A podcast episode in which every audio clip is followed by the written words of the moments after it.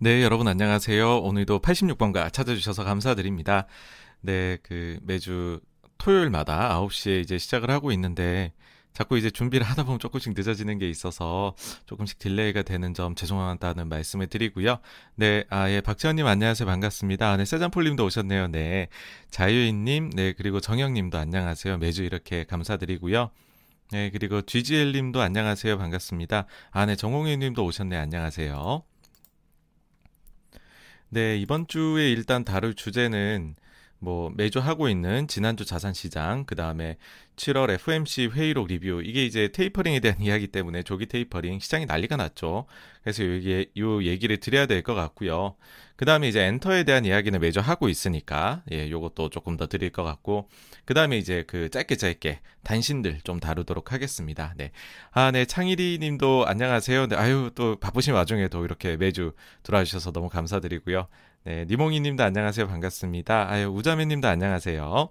포도석 알맹이님도 안녕하세요. 네, 저는 뭐 매주 주식 보면서, 근데 이제 지난주 시장을 보면 좀 잘 지내지는 못했던 것 같고요.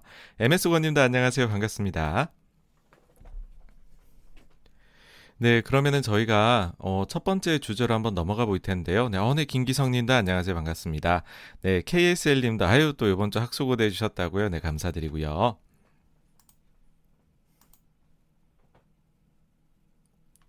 네, 일단은 이제 지난주 자산시장에 무슨 일이, 이걸 보시면은요, 일단 지난주 들어가기 전에 팔십육 번가에서 말씀드렸던 부분들이 있어요. 어, 한국의 경우 이제 실적 시즌이 마무리된다. 그 다음에 미국이 지금 델타가 많이 퍼지고 있는데 소매 판매, 어, 이제 그, 어, 그 소비자들의 지금 실제 소비가 어떻게 이루어지고 있는지 한번 체크해 봐야 된다. 그 다음에 주택 관련된 지표들은 항상 봐야 된다. 그리고 가장 중요한 거 빨간색으로 해놨죠. 어, 수요일날 밤에 한국 시간으로 목요일 새벽 세 시였죠. 미국에서 나올 칠월 에프오엠씨 회의록, 요거 주목해야 된다였고, 그리고는 이제 매주 나오는 실업 관련된 거, 그리고는 부채 한도, 연준 의장, 이런 문제들은 계속 보셔야 된다라고 말씀을 드렸습니다. 일단은 저희 월요일 장 시작할 때부터 좀 이제 안 좋은 게 있었죠. 왜냐면은 아프가니스탄의 상황이 굉장히 긴박하게 돌아갔습니다. 어, 미국이 이제 철군을 하면서, 그러면서 이제 탈레반하고의, 그다음 아프가니스탄 그 정부군하고의 관계에서 이렇게 빠르게 탈레반이 예, 그 전체 그 이제 차지를 하게 될 줄은 몰랐다라고 얘기를 하는데, 어쨌든 탈레반의 영향력이 굉장히 강하게 빠르게 확산이 되었었고, 요 점이 약간 이제 그 사실 저희에게 뭐랄까요, 직접적으로 주는 직접적으로 주는 그런 어, 리스크 요인으로 지금 나오는 거는 없지만은 무언가 조금 모두들 아, 좀 찜찜한 것 같아 라고는 생각하시도록 만들었던 것 같아요. 그리고 이제 한국의 경우에는 이날 대체율이었습니다. 그래서 휴장을 했었고요.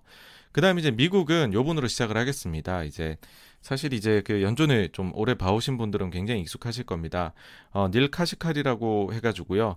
요 분의 경우에는 정말로 지금 있는 모든 위원들을 통틀어서 가장 비둘기다라고 말씀을 드릴 수가 있을 것 같아요. 왜 그러냐 하면은 지난번에 이제 연준이 금리를 계속해서 인상했던 사이클이 있었잖아요. 요 전에. 그때 반대표를 금리 지금 인상하면 안 된다라고 해서 여러 차례 던지셨던 분입니다. 이제 요 이제 그 닐 카시카리가 어떻게 말을 했냐 하면은 그 테이퍼링에 대해 가지고서 언급을 했어요. 테이퍼에 대해 가지고 언급을 했는데, 여기 보시면은 이제 멘트가 쭉쭉쭉쭉 나오는데 어떤 거냐 하면 그 고용에 대해 가지고서요. 어, 그 우리가 팬데믹 이전에 있었던 그런 구멍들을 완전히 메우지는 못하게 된다고 하더라도 우리가 지금까지 굉장히 많은 이제 그 진보를 이루, 그 과정을 거쳐왔고 굉장히 나아졌다는 거죠. 경제 상황이 그 팬데믹 이후에. 그렇다면은 이제 테이퍼링을 시작할 시기가 온 것 같다라는 겁니다. 특히나 이제 어떤 그 지금 고용시장이 어떻게 좋아지느냐 예를 들었냐 하면은 우리가 최근에 봤던, 최근 달에 봤던 것과 같은 강한 그런 고용 시장이 향후 몇 달간 계속해서 나타난다라고 한다면은 이라고 얘기를 한 거죠. 그러면은 최근의 달이 어땠냐라고 하면은 고용이 그 수정된 것까지 합치면은 거의 한 백만에 가까운 고용 증가가 월간 레포트 이제 팔월 초에 나온 거 나타났었잖아요. 그러다 보니까는 그처럼 강력한 고용시장 상황이 나타난다라고 하면은 테이퍼링 착수를 해야 된다라고 한 겁니다. 이게 왜, 왜 놀랍냐라고 하면은 이분은 가장 비둘기적이다라고 말씀을 드렸잖아요. 어, 비록 투표권은 없으세요. 비록 투표권은 없지만 연준 내에서 가장 비둘기적이라고 평가를 받는 사람이 테이퍼링에 대해 가지고서 지금의 고용 수준이 몇 달만 더 나오면 어, 시작을 해야 된다라고 이야기를 했다는 점에서 좀 매파적이었습니다. 그리고 이날 미국 증시가 드디어 팬데믹 이후로 딱 두 배, 에스 앤 피 오백 기준입니다. 나스닥은 더 많이 올라갔죠. 어, 팬데믹 이후로 에스 앤 피 오백 기준으로 지난 이천이십 년 삼월 이십삼일 이천이백삼십칠 저점에서 지난 팔월 십육일 사천사백칠십구 해서 두 배가 되었다. 근데 이 속도가 굉장히 빠르다는 겁니다. 뭐냐 하면 이 차 세계대전 이후로 가장 빠른 불마켓이었다라는 거죠. 얼마나 빨랐느냐라고 보시면은요. 요번이 삼백오십사일이 걸렸다라고 합니다. 근데 그 전에 것들은 보시면 빨라봤자 오백사십일 팔백사십일, 보통 천일이 넘게 걸리거든요. 근데 굉장히 빠르게 나타났다라는 거고요. 그 동안에 이제 백 퍼센트 상승을 하는 동안에 어떤 섹터가 가장 많이 올랐느냐라고 했었을 때에는 상당히 이제 다른 쪽의 섹터들이 어 이제 올랐습니다. 그러니까 어떤 얘기냐면은 일 등이 머티리얼. 그러니까 우리가 소위 알고 있는 가치주나 아니면은 뭐 여러 가지들 이제 그 뭐 커머더티나 이런 거 관련된 거겠죠. 요게 일 등인데 근소한 차이로 성장주라고 할 수 있는 아이 티가 이 등으로 올랐다라는 거죠. 근데 사실 상위권을 살펴보게 되면은 모두 다 이게 좀 이제 팬데믹 이후에 소위 가치주라든지 아니면은 어 커머더티 아니면 금리하고 연동된 그런 전통의 것들, 그러니까 지난 한 십여 년간 상당히 투자자들에게서 미움을 받아왔던 그런 섹터들이 상당히 힘을 내었다. 그렇게 말씀드릴 수가 있을 것 같아요. 그리고 사실 이제 이날 나온 기사는 아니에요. 근데 여기에 넣으면 좋겠다 싶어서 가져왔는데 이런 기사가 나왔더라고요. 지난 백오십 년간 딱 열두 번이다. 무슨 얘기냐 하면은 알 아이 에이 이게 어드바이스라고 여기 적혀 있더라고. 전 사실 잘 모릅니다. 여기는 잘 모르는데 한국경제티비 이제 기사에 나온 거를 참고를 해보면 지난 백오십 년간 육 개월 연속 오른 경우가 열두 번에 불과하다라고 해요. 육 개월 연속이 열두 번. 네. 근데 이제 그러고 나면은 그 뒤에는 뭐 많이 올랐겠잖아요. 육 개월 연속으로 올랐다 그러면 주식시장에 많이 올랐겠죠. 그냥 하락이 오는데 그 하락이 굉장히 가파르게 온다라는 건데 사실 이게 요 표만 봐가지고서는 저는 잘 판단은 안 되더라고요. 왜냐면 요것만 봐서는 이제 육 개월 연속은 열두 번, 그럼 칠 개월 연속이 십 번, 팔 개월이 오 번, 구 개월이 삼 번, 막 심지어 십칠 개월도 한 번이 있다는 거잖아요. 그러면은 육 이상이라는 숫자가 십일을 넘어가서 이게 과연 어떻게 해가지고서 자료가 나왔는지 자료를 한번 찾아보고 싶었는데 아, 솔직히 찾지는 못했습니다. 그래서 어쨌든 이제 육 개월 인상 오른다는 것 자체 좀 어려운 일이긴 하잖아요, 그렇죠?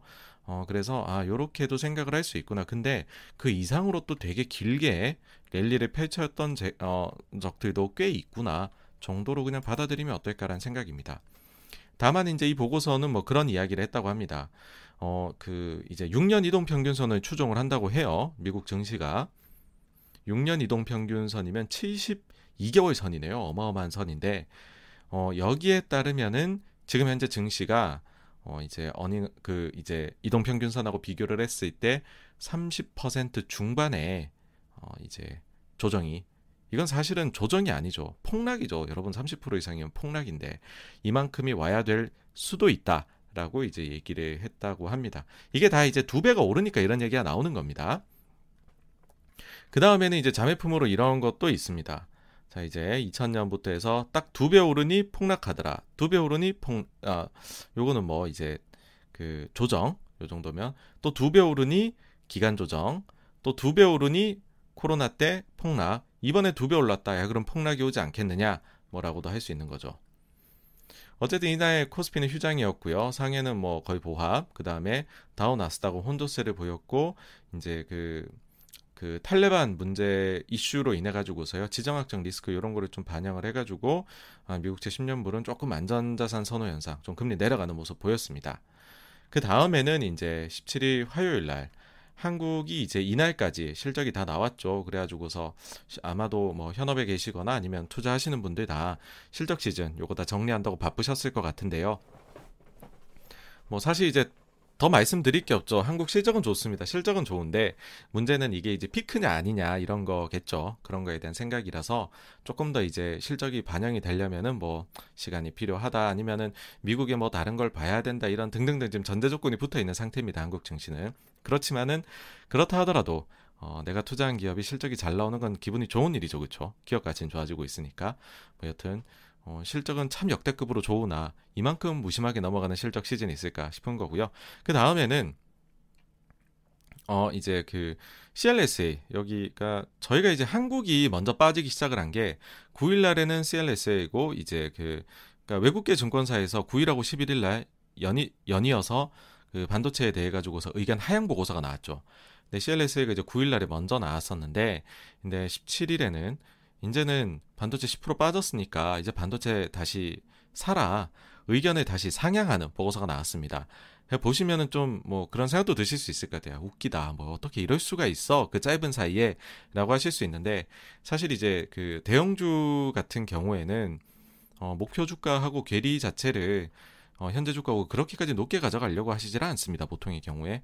그래서 한 십에서 이십 퍼센트 정도 변동만 나와도 사실 이제 의견이 조금 변할 수 있는 부분이 좀 아주 현실적으로 말씀드렸을 땐 존재를 하기 때문에 저는 사실은 이해가 굉장히 갔던 부분이긴 합니다. 예. 아, 그리고서는 아, 한국에서는 고, 제가 한 한 달 정도 전에 한국판 게임스톱에 대해 가지고서 K스톱 여기에 대해서 조금 다뤘던 적이 있어요. 근데 이거에 대해 가지고서 아 이거 시세 조종 아니냐 매도를 못하게 하다니 그 말도 안 된다. 시세 조정이다라고 해서 여기에 대해 가지고서 어, 금융당국에서 뭔가 조치가 들어가지 않겠느냐. 뭐 그때 당시에 그런 얘기들이 나왔었습니다. 근데 실제로 지금 한 달이 지난 지금 금융당국의 경고가 나왔고요. 그래서 한국판 K스톱, 요 게임스톱 운동은 잠정적으로 중단, 자율 운동으로 전환을 하시겠다라고 합니다. 실제 이제 칠월 십칠일 날에 팔십육 번가 라이브를 한번 저희가 참고를 해보면은요. 요런 꼭지로 다뤘었죠. 공매도 파산운동, 한국판 게임스톱이 발생하려면 필요한 전제조건이라고 했습니다. 이때 당시에는 이제 종목이 에이치엘비였죠. 그리고 이제 오후 세 시에 아, 이거 이제 완전 단톡방 단체방이 난리가 났었습니다. 이거 저도 뭐 초대 그 보내주신 분이 있어가지고서 잠깐 방에 들어가 봤는데 온갖 드립이 난무를 했었던 네 그 그런 상황이었고요. 이게 사실은 이제 이때도 그런 생각은 들었었어요. 야, 이게 차트상으로 봤었을 때 뭔가 그렇잖아요. 다지고서 저점은 살짝씩 높여가면서 이평선이 모여가는데 아이고 거래를 터트려주면서 장대 양봉을 만들면 괜찮을 수 있겠네 였다는 거죠. 그 실제는 실제로 이날 이제 이십이 퍼센트까지 주가가 쫙 상승을 하다가 근데 이제 실제 뭐 세 시가 되면 원래 매도를 멈춰 이렇게 했다는 원래는 그렇게 하려고 했던 거잖아요. 근데 오히려 이제 세 시부터 이제 하락이 크게 나타나서 종가는 이십이 퍼센트 상승해서 오 점 오사 퍼센트 상승으로 거의 한 십칠 퍼센트 정도 빠져서 끝이 난 거죠. 장중 고점에 비해 가지고서는요.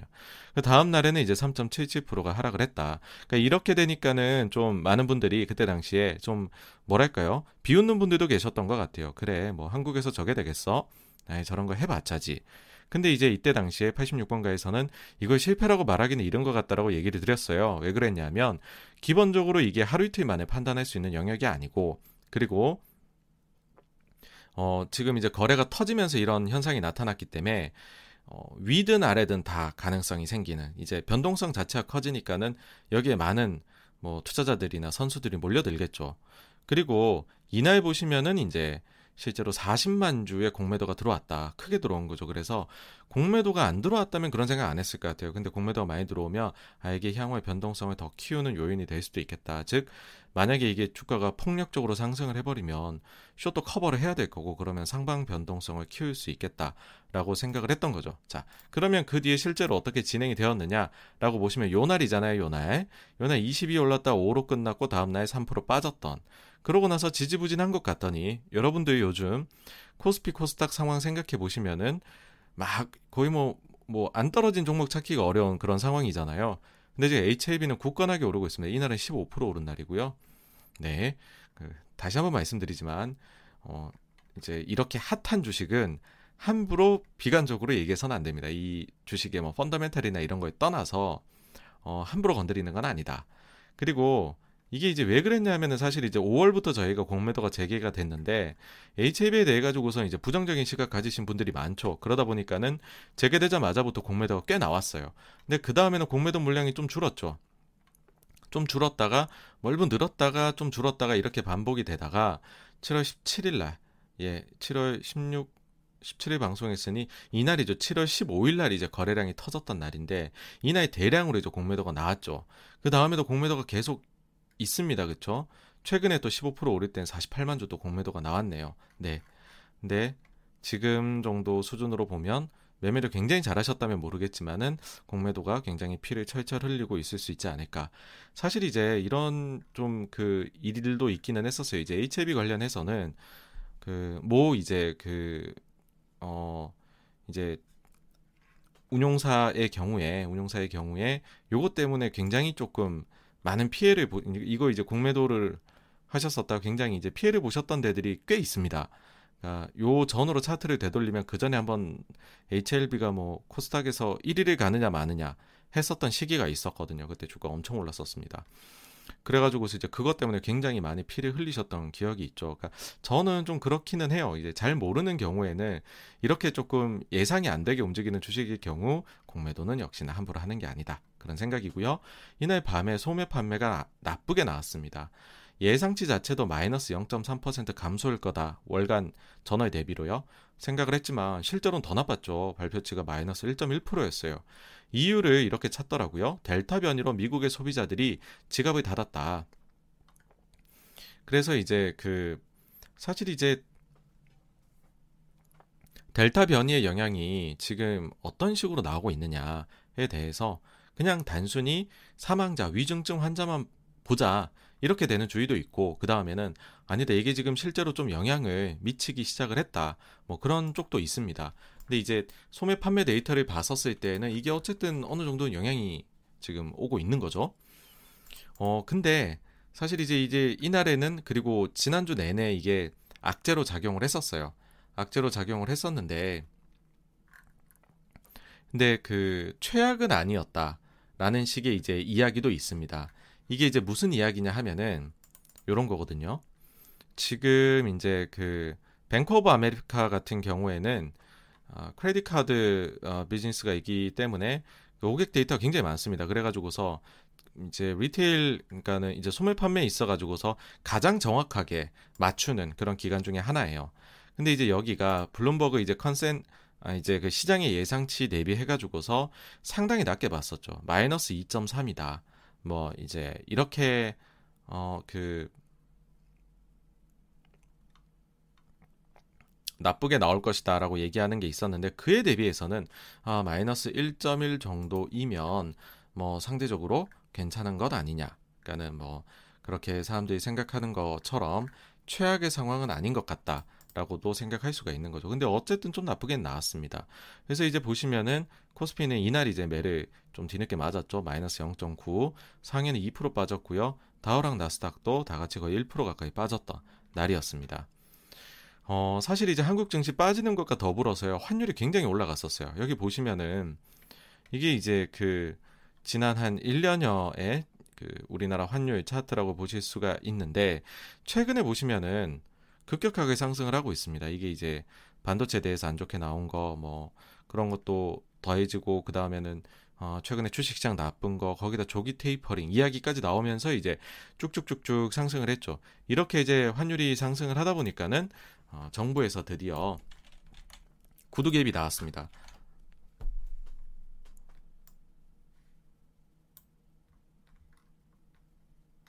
여기 이제 팔월 십팔일 날인데 최근 환율 오름세는 외국인 국내 주식 매도 때문이라고 보여지는데 역송금을 위한 달러 매수가 주된 요인이다. 어, 외국인 매도세가 언제까지 이어질지는 모르겠으나 이런 상황에서 추가 환율 상승 심리 형성, 오버슈팅이 이어지는 것에 대해서는 경계감을 갖고 지켜보겠다. 기재부에서 이런 이야기가 나왔습니다.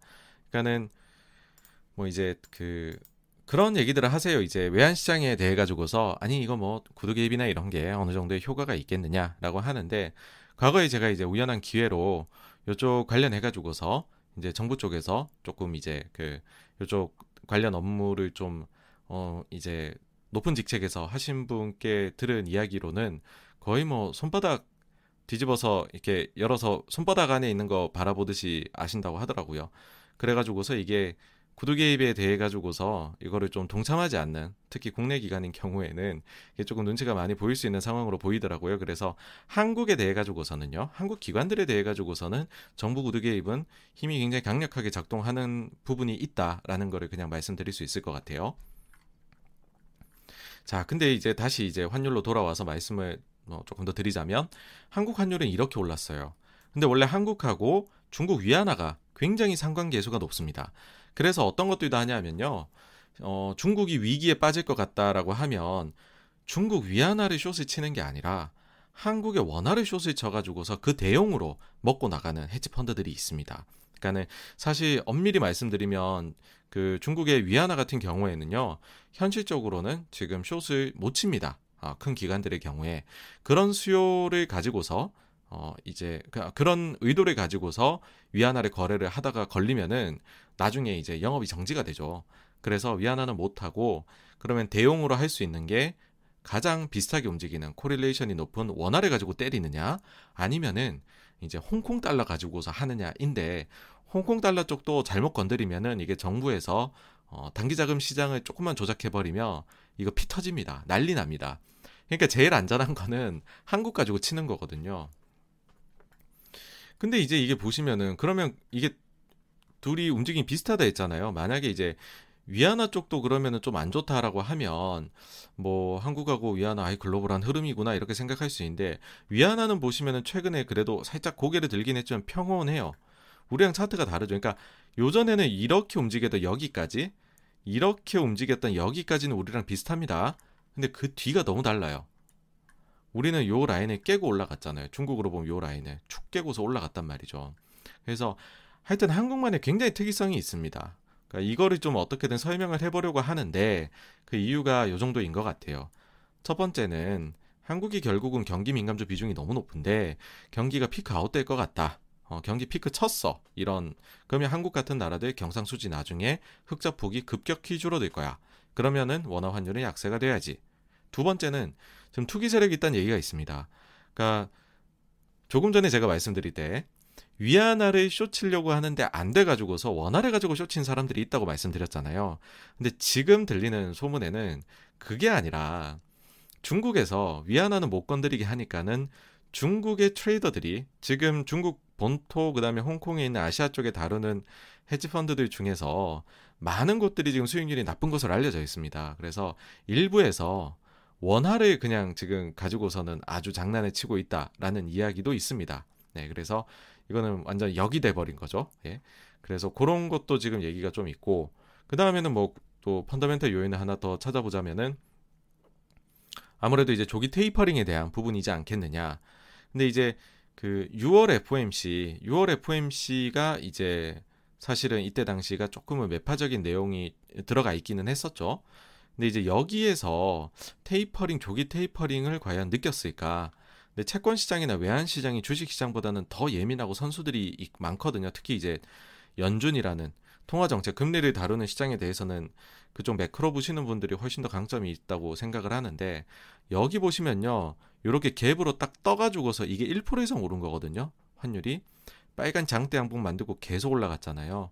이게 이제 그 아 여기가 아니네요. 여기입니다. 여기, 죄송합니다. 유월달에 보시면은 여기에 이게 일 퍼센트 이상 딱 떠가지고서 시작을 했고, 여기서 특별히 요 갭을 메우지 않은 채로 쭉 올라가고 있거든요. 요 날이 유월 미국 에프오엠씨가 있고 다음 날 한국 시장에서였습니다. 여기에서 뭔가 어 조기 테이퍼링을 느끼신 분들이 있었던 거 아닌가라는 생각이 드네요. 그래서 지금 원화에 대해 가지고서는 대차게 약세 배팅을 하고 있는 것 아닌가. 예, 그런 것도 좀 있는 것 같다입니다. 그 다음에 이제 미국 밤에 이제 주택 관련된 것 지표가 나왔는데 뭐 혼조였습니다. 그러니까 착공 건수의 경우에는 예상치보다도 더 안 좋게 나왔고요. 그러니까 여전히 지금 좀 뭐랄까요, 중간에 그 어, 이렇게 바틀렉 같은 게 존재를 해서 만드는데 어려운 면도 있고, 그 다음에 원자재 가격 많이 올랐죠. 목재 가격 같은 거. 근데 이제 승인 건수의 경우에는 예상치보다는 발표치가 더 잘 나왔던 그런 게 있습니다. 뭐 어쨌든 자꾸 이제 주택을 보는 이유는 여러분들 다시 한번 말씀드리지만 인플레에 대한 거, 어, 인플레에 대한 부분 때문입니다. 인플레이션이 일시적이냐 구조적이냐, 구조적이 향후 되려면 집과 관련돼서, 그래서 어, 주거비 관련된 항목이 많이 오르는 것, 어, 그게 가능성이 가장 높고 제일 파괴력이 있거든요. 그래서 그거를 우리가 이제 그 참고를 나중에 하기 위해서 이걸 보는 겁니다. 근데 어쨌든 이런 식으로 숫자들이 믹스돼서 나오면은 특별한 일은 없다는 거고요. 그 다음에 이제 어, 하이라이트죠. 칠월 에프오엠씨 회의록이 나왔는데 이제 한 줄로 요약하자면 이겁니다. 대부분의 위원들이 대부분의 위원들이 연내에 연내에 테이퍼링을 이제 그 하자고 선언하는 게 아니라 실제 실행까지도 하자라고 이야기를 했다라는 겁니다. 매파적인 부분이고 증시가 하락을 했죠. 딱 요때부터 해서 증시가 내려 꽂았습니다. 미국 증시. 그래서 아시아 증시는 그 전날에 내렸으니까 좀 올랐어요. 근데 미국 증시가 일 퍼센트씩 빠지면서 아이구야 했었죠. 그러고 이제 목요일이 되니까 한국의 경우에는 조기 테이퍼링 이슈에 이제 속절없이 약세를 보였고, 어, 특히 이제 한국은 좀 억울할 수도 있고 더 아플 수도 있었던 거는 그 전주부터 반도체 때문에 얻어맞았단 말이죠. 그러니까 한국만의 이유로 먼저 빠지고 있었는데 글로벌 이슈가 생기니까 추가로 더 빠졌어요. 근데 추가로 더 빠지는 부분이 더더 빠져요, 글로벌보다. 그러니까 한국 투자자분들만큼 지금 뭐랄까요, 이 아주 어, 지금 증시에 불만이 많은 분들은 없지 않을까라는 생각을 합니다. 그만큼 많이 얻어맞았거든요, 지금. 이제 미국의 경우에 신규 실업상 청구 건수 나왔는데 호조세가 계속되고 있습니다. 어, 예상치 자체도 이번에 좀 낮았어요. 삼십육만 건이었는데 발표치가 삼십오를 깨고 내려갔습니다. 너무 잘 나왔고요. 연속 실업수당 신청 건수도 지금 어, 이백팔십이만 건이니까 잘 나오고 있습니다. 얼마 전까지만 해도 삼백만 건 넘었었죠. 이번 주는 닐 카시카리 이분의 이분의 멘트가 좀 많습니다. 이분이 이제 미니애나폴리스 연준 총재인데 어, 이제 월요일 날에는 조금 매파적인 얘기했다고 말씀드렸죠. 근데 요 날에는 조금 비둘기적인 이야기, 다시 비둘기로 돌아오신 느낌이 있어요. 뭐냐 하면은 테이퍼링을 결정할 때 델타 변이, 이거를 요소를 고려를 우리가 해야 된다라는 겁니다. 이 이야기를 왜 드리냐 하면 지난번 칠월 에프오엠씨가 끝나고서 이제 기자들하고 인터뷰를 할 때 세 개 정도 질문이 나왔어요. 세 개 정도 질문이 델타 변이에 대한 것이었고, 그때마다 파월 의장이 약간 거의 뭐 애써 무시하는 정도로 델타가 미칠 영향이 경제에 크지 않다라고 이제 조금 이제 폄하하는 듯한 그런 듯한 느낌도 전 받았었거든요. 그래서 아, 연준이 델타든 뭐든 별 상관없이 테이퍼링을 무조건 하고 싶구나라는 걸로 저는 이제 받아들였었어요. 근데 이제 그 카시카리 이분은 아니다, 테이퍼링 결정할 때 우리 델타도 고려를 해야 된다라는 얘기를 공개적으로 한 거죠. 네. 근데 사실 이분은 원래 비둘기, 진성 비둘기라고 말씀드렸잖아요. 그 전부터 델타에 대해 언급을 해왔어요. 뭐냐면은 요 기사 이제 팔월 육일에 나온 겁니다. 그러니까 이달 초에 나온 거죠. 이 주 전에. 이때도 이미 델타에 대해 가지고서 이제 얘기를 했었습니다. 테이퍼링 이제 어, 계획을 세울 때. 여하튼 이 조기 테이퍼 이슈 때문에 코스피 이 퍼센트 가까이 빠졌고요. 상해도 빠졌고. 근데 또 야구르게도 미국 증시는 거의 보합으로 끝났습니다. 자, 이제 이십일 금요일이 되니까 한국 시장은 이제는 매도가 매도를 부르는 반대매매 같은 것도 이제 좀 그 많이 나왔다라고 얘기를 하죠. 예, 이제 이러면서 이제 이건 코스닥 차트인데요. 코스닥 차트가 이제 와이티디로 어, 연초 작년 연말 대비로 보았을 때 이제는 코스닥이 마이너스로 들어갔습니다. 작년 말이 이제 구백육십팔이었는데 이제 구백육십팔이 깨지고 내려갔죠. 그래서 마이너스로 음전환을 했다. 얼마나 속이 상하겠습니까, 투자자들 입장에서. 그 다음에 이제 코스피의 경우에는 우리가 이제 삼월에 팬데믹을 경험한 이후로 처음으로요, 증시가 이백일선을 터치를 했습니다. 네. 요거 꼭 기억해 두십시오. 제가 뒤에 요거 연관해서 드릴 말씀이 하나 있어요. 그 다음에는 이제 어떤 이야기가 있었느냐라고 하면, 그 최근에 이제 그 연준의 인사들의 발언이 굉장히 많이 나오고 있습니다. 굉장히 많이 나오고 있는데, 그 중에서도 요분이 이제 요즘에 매파로 분류가 되고 계세요. 카플란 총재. 이분의 경우에 이제 뭐 좀 그 이제는 이렇게까지 얘기를 하네요. 강경한 매파로 꼽히는 로버트 카플란 댈러스 연방은행 총재가 이렇게 얘기를 했다고 합니다. 매파죠, 분명히. 근데 델타 변이 바이러스의 경제적 영향을 주의 깊게 관찰하고 있으며 경제 성장을 실질적으로 둔화시킬 경우 정책에 대한 견해를 다소 조정해야 할 수도 있다. 어. 근데 실제로 이제 왜 이렇게까지 이제 그 뭐 매파다 강경 매파다 이렇게 이야기를 이제 그 사람들이 하냐면은요. 지난 유월에 보시면 이미 테이퍼링 서둘러야 한다. 그다음 최근에는 최근에도 이제 나오셔서는 페드가 구월에 테이퍼링을 발표해야 하고 시월부터 어, 시월부터는 자산 매입 축소에 시작을 해야 된다. 뭐 이런 식으로 얘기를 예, 했다는 거죠. 근데 이분이 이제 델타 때문에 한 발짝 물러난 모습을 보였다라는 겁니다. 다시 한번 말씀드리지만 칠월 에프오엠씨 끝나고서 인터뷰에서는 파월 의장은 델타에 대해 가지고서 별거 아닌 것처럼 얘기를 했습니다. 근데 이제는 연준 내에서 비둘기든 매파든 전부 다 델타가 테이퍼링 플랜에 영향을 줄 수 있음을 이야기를 하고 있습니다. 이게 사실은 금요일에는 굉장히 호재로 작용을 했었습니다. 그리고 또 한 가지가요. 이달 말에 이제 그 잭슨홀 미팅이 열립니다. 그 이제 연준 인사들이 총 출동을 하죠. 원래 이거 만나서 하기로 했어요. 그리고 연준, 네, 어, 이 그 분명히 파월 의장 델타 별거 아니다라고 얘기를 했다고 말씀드렸죠. 근데 뭐가 두려운지 델타가 두려운가 봐요. 그래서 비대면 미팅으로 인해 전환을 확정을 했습니다. 네, 경제한테는 델타 걱정하지 말아라. 라고 얘기를 하면서 사람들한테 투자자들한테는 본인들은 이 델타가 두려워서 어, 잭슨홀 미팅을 비대면으로 전환을 했다라는 거고 그러니까는 이제 사람들이 보기에는 아 연준 인사들이 델타에 대해서 이제 심각하게 생각을 하는구나. 아 그러면 델타가 뭐 많이 이렇게 지금 나오고 있는 상황이면 테이퍼링 일정 좀 늦어질 수도 있는 거 아니야. 영향을 나중에 받을 수도 있겠네. 오 호재네. 돈 더 푼다는 거네. 더 오랜 기간 이렇게 됐던 거죠. 그래서 이제 미국 증시 보시면은 이날 이제 일 퍼센트 정도씩 올랐습니다. 우리는 일 퍼센트 이상 빠졌는데 그렇죠. 상해도 그렇고. 그래서 우린 실컷 내렸는데 미국은 오르니까 어, 자고 일어났더니 좀 약 오르는 장세라고 할까요? 네, 그랬었죠. 아까 전에 코스피 이백, 예, 코스피 이백 이선, 코스피하고 이백 이선 요거 만났다고 말씀드렸죠. 비슷해 보이지 않으세요? 그림이 뭔가? 이게 지금 뭐냐면요. 미국의 중소형주 우리 지수라고 흔히 얘기하는 러셀 이천입니다. 제가 볼 때 최근에 가장 코스피하고 비슷하게 움직이는 자산이에요. 근데 이게 목요일 날에 이백 이선을 깨고 내려갔습니다. 이제 팬데믹 이후 처음으로요. 그러고 나서 이백 이선을 다시 회복을 지금 했어요. 금요일에 일 점 육오 퍼센트 반등해서. 만약에 저희가 힘을 가지자면 우리가 비슷하게 움직였으니까 비슷하게 좀 반등해주면 안 되겠니? 라는 생각을 할 수 있겠죠. 네. 자 이제 이렇게 해가지고 한 주가 끝났고 어, 미국채 십 년물 금리도 이제 계속 저희 체크를 하는데 보시면은 어쨌든 이제 좀 내려가는 거를 멈추고서는 또 그렇다고 막 상승하는 것도 아니고 하여튼 지금 박스권을 열심히 다지고 있다라고 생각을 합니다. 예, 많이 오르기에도 데이터가 부족하고 많이 내리기에도 데이터가 부족합니다. 그러니까는 이 중간에서 놓을 수밖에 없는 것 같고요. 유가가 사실 지난주에 많이 빠졌어요. 유가가 많이 빠졌는데 이게 뭐 사실은 칠십 달러 중반까지도 올라갔었다가 이거 칠십 달러 중반이라는 거는 팬데믹 이전보다 더 올라갔던 거거든요. 그러다가 이제 꺾여 내려온 거죠. 뭐 그 사이에는 지난주에 있었던 뭐 바이든 정부 쪽에 뭐 씨엔비씨에 그때 그게 나왔었죠. 그 저기 원유 감산하는 거 오펙 플러스가 이거 좀 감산 좀 줄여야 된다. 어, 그 전 세계 지금 회복하고 있는데 거기에 힘을 보태라. 원유 가격이 너무 올라서 소비자들한테 부담이 되고 있지 않느냐. 이런 식으로 이제 뭐 자료가 뭐 그 이야기가 나왔었다고 말씀드렸잖아요. 실제 그 이유 그다음에 델타 어, 변이가 좀 더 확산되는 거.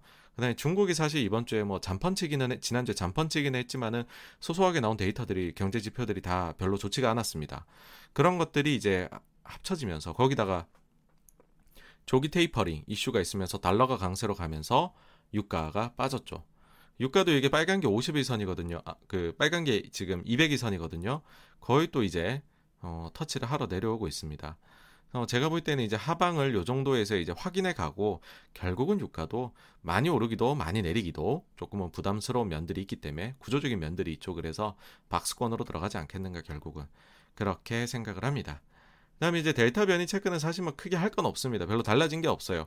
다들 그냥 이렇게 조금씩 이제 미국이나 이렇게 올라가고 있는데 그 올라가는 폭은 좀 둔화되고 있다. 그런 정도인데요.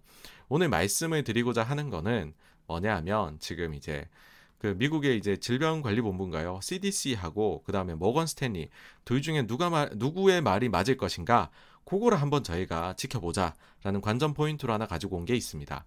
뭐냐 하면은 여기에 이제 그 위에 요 빨간 선 있죠. 요 빨간 선은 코로나 이제 일별 신규 확진자 수가 어 이제 확진자 수 추이입니다. 확진자 수 추이이고 요 파란색 점선은 그게 이제 피크를 기록했을 때입니다. 요때 피크, 요때 피크, 요때 피크, 요때 피크, 요때 또 피크 이렇게 내려오고 이런 양상들을 보였죠. 몇 번씩.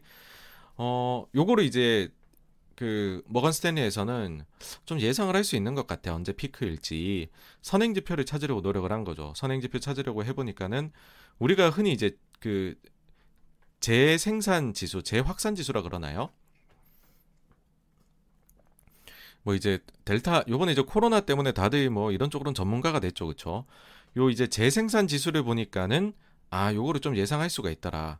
재생산 지수가 먼저 피크를 치고 내려오고 코로나 신규 일별 확진자 수가 뒤이어서 피크를 치더라 라는 겁니다. 그래서 요런 거를 계산을 해보면은 약한 구 일에서 이십일 일 정도 어, 재생산 지수가 선행을 하더라. 근데 요번에도 요게 지금 꺾였다. 꺾여 내려가고 있으니 그 다음에 요거 말고도 다른 이유들을 몇 가지 덧붙입니다. 근데 요게 제일 주요 이유인데요. 그렇게 보았을 때에 이제 그 모건에서 볼 때에는 아마도 요번에 델타 변이는 팔월 십오에서 이십오일 사이에 피크를 치지 않겠느냐라고 얘기를 하고 있습니다. 과연 이 말이 맞을지 다음 주에 확인되겠죠. 저희가 이제 뭐 확인해 보면 좋을 것 같고요. 근데 이제 그 씨디씨에 들어가셔도 예상 항목이 나옵니다, 여러분.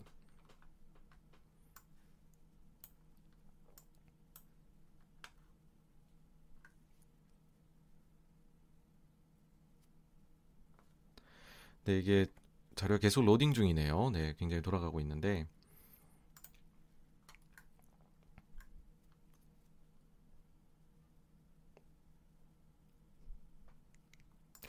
아니 이게 이렇게까지 로딩을 해야 되는. 네, 드디어 아이고. 네, 나왔습니다. 네, 이게 보시면은 요게 이제 향후 아 요거는 사망자고요.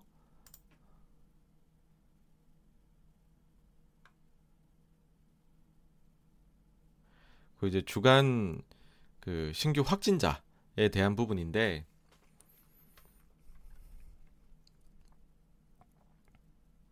보시면 이제 예상치가 씨디씨에서는 지금 계속해서 상승할 것으로 지금 보고 있습니다. 근데 아까 전에 말씀드리기로 머건에서는 이제 어 뭐 팔월 십오에서 이십오일이면 피크가 진짜 피크 조만간이다 얘기를 했는데 과연 양쪽 중에서 누구 말이 맞을지 한번 지켜보시면 좋을 것 같고요. 어 그 다음에 뭐 백신 접종률의 경우에도 뭐 사실 요 데이터를 뭐 저희가 또 열어보는 게 시간 낭비일 수 있는 게 어 이렇게 쫙 올라가다가 그 다음에 옆으로 이제 슬슬슬 기어가다가 어, 이제 백신 안 맞겠다고 생각하시는 분들도 많잖아요. 백신에 대한 혐오 이런 것도 불신 이런 것도 있으니까. 근데 최근 델타 변이가 확산되면서 다시금 접종률이 이렇게 상승을 하고 있는 그게 계속해서 나타나고 있습니다. 이제 지난주 총평을 해보면은 조기 테이퍼링 이슈가 자산시장을 지배했다. 안 좋았죠. 근데 특히나 한국의 경우는 더 안 좋았다. 먼저 매를 맞았는데 이 상처가 채 회복이 되기도 전에 다음 펀치가 들어와서 더 아팠다. 그러나 과도한 하락에 대한 배팅은 금물이다라는 게 저희 생각이고요. 요거는 이제 뒤에서 어 칠월 에프오엠씨 회의록에서 말씀드리도록 할게요.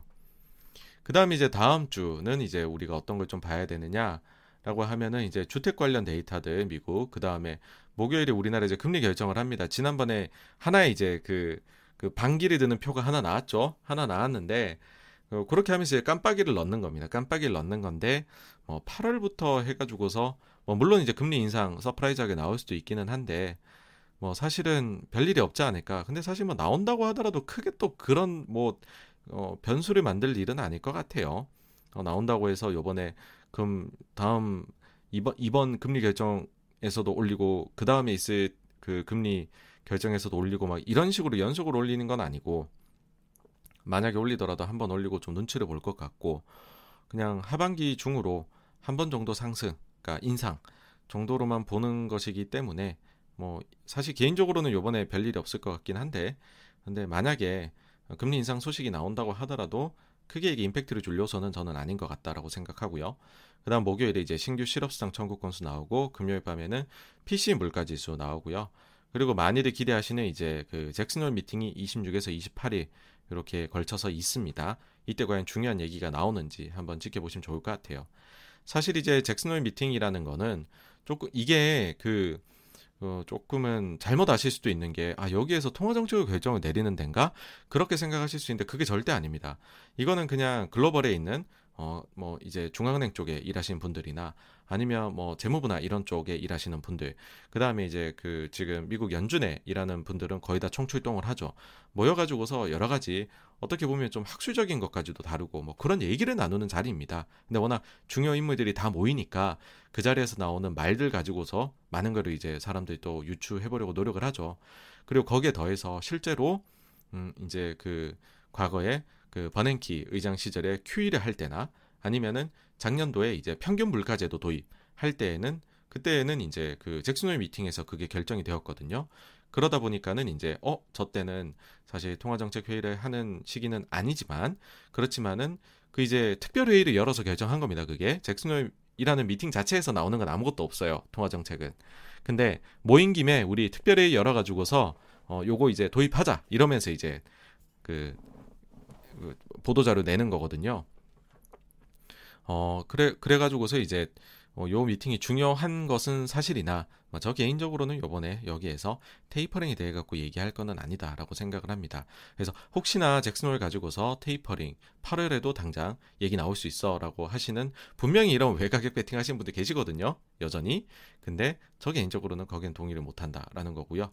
그 다음에는 이제 저희가 계속해서 부채한도, 그 다음에 연준 의장, 이런 부분은 체크를 해야 된다라고 말씀을 드리고 싶습니다. 네, 여기까지가요. 이제 지난주 자산 시장에 대한 부분이고요. 다음으로 넘어가 보도록 하겠습니다. 아, 네, 고민이네님 안녕하세요. 아이고, 아이고 이렇게 슬픈 소식을 또 이렇게 들려주셔서 마음이 아프네요. 네, 네, 감사하다고 말씀을 드려야 되는데 마음이 아파가지고 어떻게 좀 말씀을 드려야 될지 모르겠습니다. 네. 음, 네, 어, 아, 네, 그, 이제 안스타님부터 아마 아까 말씀 안 드린 것 같은데, 네, 안스타님, 네, 그리고 상윤하님, 어, 네, 이천이십오, 어, 오십 빌리언님, 빌리언 맞겠죠? 네, 그 다음에 알프레도님, 그리고 저희 또 나따뚜이님, 알렉스님, 그리고 쇼팽 녹타님, 황수지님, 디님, 어, 그리고 민님, 그리고 마이클 킴님 모두 모두 저희 제 채널 이렇게 라이브 방송 찾아주셔서 너무너무 감사드립니다. 어 그리고 어 디오스 호모님도 안녕하세요. 네 반갑습니다. 씨나파님도 오셨네요. 아우 네 안녕하세요. 아 디스트릭트 나인님 그리고 에스에이치 리님, 아, 웨인 브루스님 그리고 엠에스제이님, 그러니까 한재현님도 모두 모두 안녕하세요. 네 어, 모쪼록 오늘 좀 그 어, 뭔가 좀 얻어가시는 게 있는 그런 라이브가 되었으면 합니다. 네. 네, 이제 다음 주제로 넘어가가지고요. 그 칠월 에프오엠씨 회의록 리뷰입니다. 조기 테이프에 대한 거죠, 전부 다. 일단은 이제 저희가 그 회의록이, 아, 회의록이 아니죠. 에프오엠씨 이날 미팅이 있었던 날로 한번 돌아가 보겠습니다. 이제 그 팔십육 번가 칠월 삼십일일.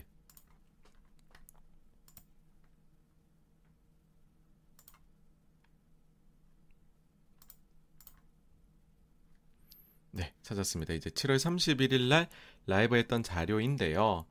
이때 당시에 이제 제가 어떻게 말씀드렸냐 하면은 사실상 성명서 보니까는 별로 바뀐 게 없던데 큰 힌트가 하나 나왔다. 커밍 미팅즈라는 표현이 추가가 되었더라. 이거 이천십삼 년으로 돌아가서 생각을 해보면은 당시에 어, 커밍 미팅즈라는 표현이 나오고 두 번의 회의 뒤에 테이퍼링을 실제 결정을 했다. 어, 그러면은 이번에도 우리가 그거를 생각을 해보면은 커밍 미팅즈가 요번에 칠월달 회의에 나왔으니까 그러면 뒤에 두 번째 회의 구, 이제 뒤에 남은 게 구월, 십일월, 십이월이거든요. 그러면 두 번째 회의인 십일월 회의에서 테이퍼링이 결정된 가능성이 있는 것 같다. 그리고 십이월 초부터 실행을 하지 않겠느냐. 뭐 이런 식으로 이제 말씀을 드렸었습니다. 그리고 너무 빠른 테이퍼링은 없는 것 같다라고 얘기를 드렸던 거는 이제 그 유월 에프오엠씨에서 어, 예상보다 빨리 얼리어 댄이라는 표현이 나오면서 테이퍼링 되게 빨라지는 거 아니야? 라는 생각도 하셨는데 근데 만약에 그 다음 미팅으로 얘기를 하려면 연준의 성향상 보통 넥스트 미팅이라는 표현을 썼을 것이다 라고 이제 말씀을 드렸어요. 그래서 저는 여전히 뭐 어, 다음 미팅이라는 표현은 요번에 하여튼 들어온 게 없기 때문에 아니지 않나 두세 번 뒤 근데 특히 십일월이 지금은 거의 뭐 얘기된 것 같다. 네, 요렇게 이제 예, 어, 생각을 하는데요. 어, 그게 이제 요번 회의록에서 더 구체적으로 드러났습니다. 어, 뭐냐면은 제일 이제 어, 초점을 가지고서 봐야 되는 부분이에요. 어, 이제 그 회의록에서 이런 멘트가 있습니다. 대부분의 참가자들이 말을 하기를 이제 경제가 그들이 예상한 대로 광범위하게 발전을 해 나간다면 자산 매입 속도를 올해 내에 줄여 나가기 시작하는 것이 적절하다고 판단을 한다라는 거였어요. 그러니까 이제 테이퍼링이라는 표현을 잘 안 합니다. 이런 식으로 이제 자산 매입의 그 페이스를 줄인 이제 줄여 나간다. 이게 이제 테이퍼링을 풀어 쓴 단어죠. 그러니까 테이퍼란 단어 자체 쓰는 거를 연준이 꽤 싫어하는데 어쨌든 이게 놀라움을 준 겁니다. 뭐라고? 대부분의 참가자들이, 그러니까 대부분이 이렇게 생각한다는 거예요. 대부분의 참가자들이 올해 내로 테이퍼링 선언이 아니라 테이퍼링 실행을 원한다는 거예요. 시장이 많이 놀랍니다. 야, 그러면은 올해 내 회의들 한번 다 가져와봐. 구월, 십일월, 십이월입니다. 야, 근데 십이월은 안 하지 않을까? 이런 생각을 하는 거죠. 왜냐하면 십이월 회의가 십오일입니다, 여러분. 그러면은 십오일 날에 개최를 해가지고서 이날 테이퍼링 선언하고 테이퍼링 실행에 바로 들어간다. 근데 미국 연말 크리스마스 연휴 길잖아요. 이거 고려하면요, 선언과 동시에 실행의 십이월에 들어가기는 현실적으로 어려울 것이다 라는 거죠. 그러면 두 개가 남습니다. 이제 아, 구월하고 십일월이 남네. 그러면 이제 이게 있는 거죠. 구월에 선언하고 시월이나 십일월에 실행하는 거. 아까 보시면 달라스 총재가 이런 얘기했죠. 구월 선언하고 시월에 실행하자. 실제 이런 목소리도 있, 있다는 거죠. 지금 연준 내에. 그게 아니면은 십일월에 선언을 하고, 근데 십일월 굉장히 초거든요. 그 에프오엠씨가 십일월 삼일입니다. 십일월에 선언을 하고 십일월에 바로 실행을 하자. 혹은 선언하고 십이월에 실행을 하자. 요 정도 선택지가 이제 나오게 되는, 남게 되는 거죠. 그리고 이거는 어, 뭐 한 십이월 정도지 않을까 이렇게 생각했던 시장의 예상보다는 조금 앞선다는 것을 말, 아, 앞섬을 말씀드릴 수 있을 것 같고요. 결과론적으로 이제 매파적으로 보이는 겁니다. 여기서 이제 저의 그, 그 팔십육 번가 팔월 칠일날 방송으로 한번 이제 또 돌아가 보시면은요. 이때 당시에 이제 아 진짜 십일월인 것 같아요라고 제가 이제 배팅을 했어요. 보시죠. 맨 마지막에 자 팔십육 번가의 선택. 어, 십일월 에프오엠씨 회의에서 테이퍼링 결정을 예상한다 라고 이제 저도 이제 선택을 했죠. 그 선택을 하게 된 최종 계기가 아니 칠월 그 에프오엠씨 회의 보니까는 야 이거 그 십일월 아니면 십이월 같은데 커밍 미팅스란 표현이 있으니까 라는 얘기가 이제 생각을 했었고, 그 다음에는 지금 이제 큐이라는 것 자체가 자산 매입하는 규모를 줄여나가는 거잖아요. 자산의 매입을 하는 걸 줄여나간다. 그럼 잘못하면 이제 순수하게 수급만 봐서는 국채를 사는 세력이 줄어드는 거잖아요. 그러면은 야 이거 사는 세력이 줄어들면 국채 가격이 떨어질 수도 있겠네 이렇게 생각도 할 수 있는 거죠. 그러니까는 국채를 발행하는 걸 좀 줄여야 되겠다라는 얘기가 원래 이제 테이퍼링 어, 이야기 나올 때부터 그런 이야기들을 금융시장에서 했었습니다. 그럼 이제 국채 쪽은 누가 이제 주체, 그 발행의 주체냐라고 하면 재무부고, 근데 이제 이때 나왔던 게 재무부가 다음 분기 계획을 발표를 하면서요, 십일월부터는 국채 발행량을 줄일 수도 있다라는 식으로 이제 얘기를 합니다. 그러니까는 이제 시기가 좀 겹친다는 거죠. 제가 볼 때. 아, 이거 십일월 달부터 테이퍼링을 하니까는 국채 발행량을 같이 줄여나간다는 거 아닐까라고 생각을 했고, 그래서 이제 결론적으로는 이제 십일월 테이퍼링 배팅을 했었죠, 이때. 근데 어쨌든 지금 뭐, 어, 예. 놀랍게도 지금 그, 시, 이, 이 배팅이 거의 뭐 지금 정배팅이 되어가는 느낌인데요. 네, 뭐, 어쨌든 이제 다시 한번 시장 반응으로 돌아오면은 계속 하락입니다, 하락. 하락에 이제 안 좋게 생각을 하죠. 네, 아까도 말씀드렸듯이 이제 시장의 정배팅은 십이월이었는데, 근데 이게 시기가 좀 앞당겨진 것 같다는 거고, 그 다음에 저는 십일월을 보고 있지만, 구월 에프오엠씨 미팅이나 팔월 잭슨홀 미팅에서도 나올 수 있는가, 나올 수 있는 것 아닌가라는 의심이 당연히 들 수밖에 없다는 거고요. 네. 만약 그런 식으로 이제 팔월이나 구월 이렇게까지 앞당겨져서 나오게 된다라고 하면은, 어, 난리가 나겠죠, 진짜 이거는. 어쨌든 이제 요거 때문에 증시는 하락했고, 달러는 강해졌고, 그래서 우리 원화 약하고, 유가도 하락하는 모습. 전체적으로 리스크 오프의 매매가 일어났습니다. 그러면 이제 궁금하신 게 이런 거죠. 사실 제가 이제 어저께 링크를 걸어드렸던 그 이제 이데일리 나와가지고서 했던 얘기도 이건데, 이게 이렇게 하락하는 게 계속 이렇게 계속 하락하는 게 맞는 건가? 어, 제가 볼 때는 좀 아닌 것 같다는 생각을 해요. 왜 그러냐면은 저희는 이제 답안지를 보고 간다는 거고, 그 답안지는 이천십삼 년도에 테이퍼링 사례라는 것이죠. 제가 볼 때는 어, 이천십삼 년의 테이퍼링 사례하고 너무 비슷하게 지금 흘러가는 것 같다라는 생각이 암만 해도 계속 든다는 거예요. 이때 당시에 이제 테이퍼링 논의하고 게시하는 과정에서 정말로 많은 일들이 있었거든요. 요 일들은 사실 이제 그 지금 이런 식으로 제가 많이 이 주제를 다룰 거다라고 생각을 했어요. 그래서 저희가 유월 달에 행동하는 용기 책 봤잖아요. 혹시 지금도 안 보신 분이 계시다면은 뒤에 테이퍼링 진행하는 부분은 꼭 한번 보시기를 추천드립니다. 아니면 팔십육 번가에서 했던 방송이 있거든요. 그 책 내용 정리한 거 그거 꼭 보시기를 추천드리는데요. 이제 좀 짧게 정리해가지고서 오늘 말씀을 드리자면, 당시에 우리가 테이퍼 텐트럼이라고 얘기를 하죠. 긴축 발작. 그게 이제 오월 이십이일에 있었습니다. 이때 의회 가가지고서 벤버냉키 의장이 얘기를 하죠. 테이퍼링 언급을 처음 합니다. 그러고 나서 그 다음에 있었던 첫 번째 에프오엠씨 회의. 당연히 이거 주목받았겠죠. 다음 회의에서 바로 얘네 테이퍼링 하는 거 아니야? 시장이 놀랬으니까. 그게 이제 유월 십구일이었는데 이때는 다행히 테이퍼링 이제 그 뭐 선언을 안 해요. 대신에 우리가 어떤 어떤 데이터가 나오면 테이퍼링 실행을 하겠어라는 그 구체적인 조건을 제시를 합니다. 근데 어쨌든 오월 이십이일부터 해가지고서 유월 십구일, 그 다음에 유월 말, 유월 이제 이십 며칠까지 해가지고 증시가 쭉 내려가요. 그 하락의 폭이 제가 쭉 내려갔다 표현했는데, 쭉 내려간 게 에스 앤 피 오백 기준으로 고점 저점 하면 오 점 칠 퍼센트입니다. 그러고 나서부터는요, 증시가 이렇게 올라가요.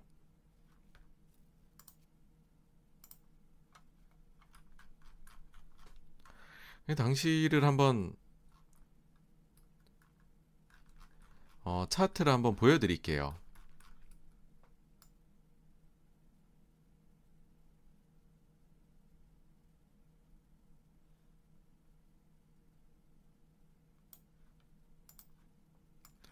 일단은 빠졌던 때인데요.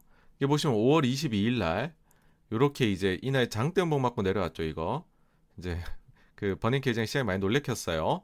그러고 나서 이제 유월 십구일 날 에프오엠씨 하고서도 와 진짜 테이퍼링 하나봐, 구체적 조건까지 얘네 제시해서 해서 빠지다가 이제 그 이 이 막 빠지고 있잖아요. 유월 이십사일까지. 이러니까 이게 뭐 무슨 일이 있었냐면, 이때 이제 얘기했던 조건들이 이런 겁니다. 이런 것들인데 이제 요거 하면서 아 요런 거 얘기하면 시장이 놀래겠지라고 하면서 시장을 안 놀래키려고 이때 좀 밑밥을 깔아요. 증권 매입 종료 이후에도 상당 기간 동안 통화 정책이 매우 협조적으로 유지되기를 연준이 기대한다는 거를 이제 강조를 했죠. 이거는 이제 제로 금리가 굉장히 오래 유지될 거다라는 얘기를 한 거죠.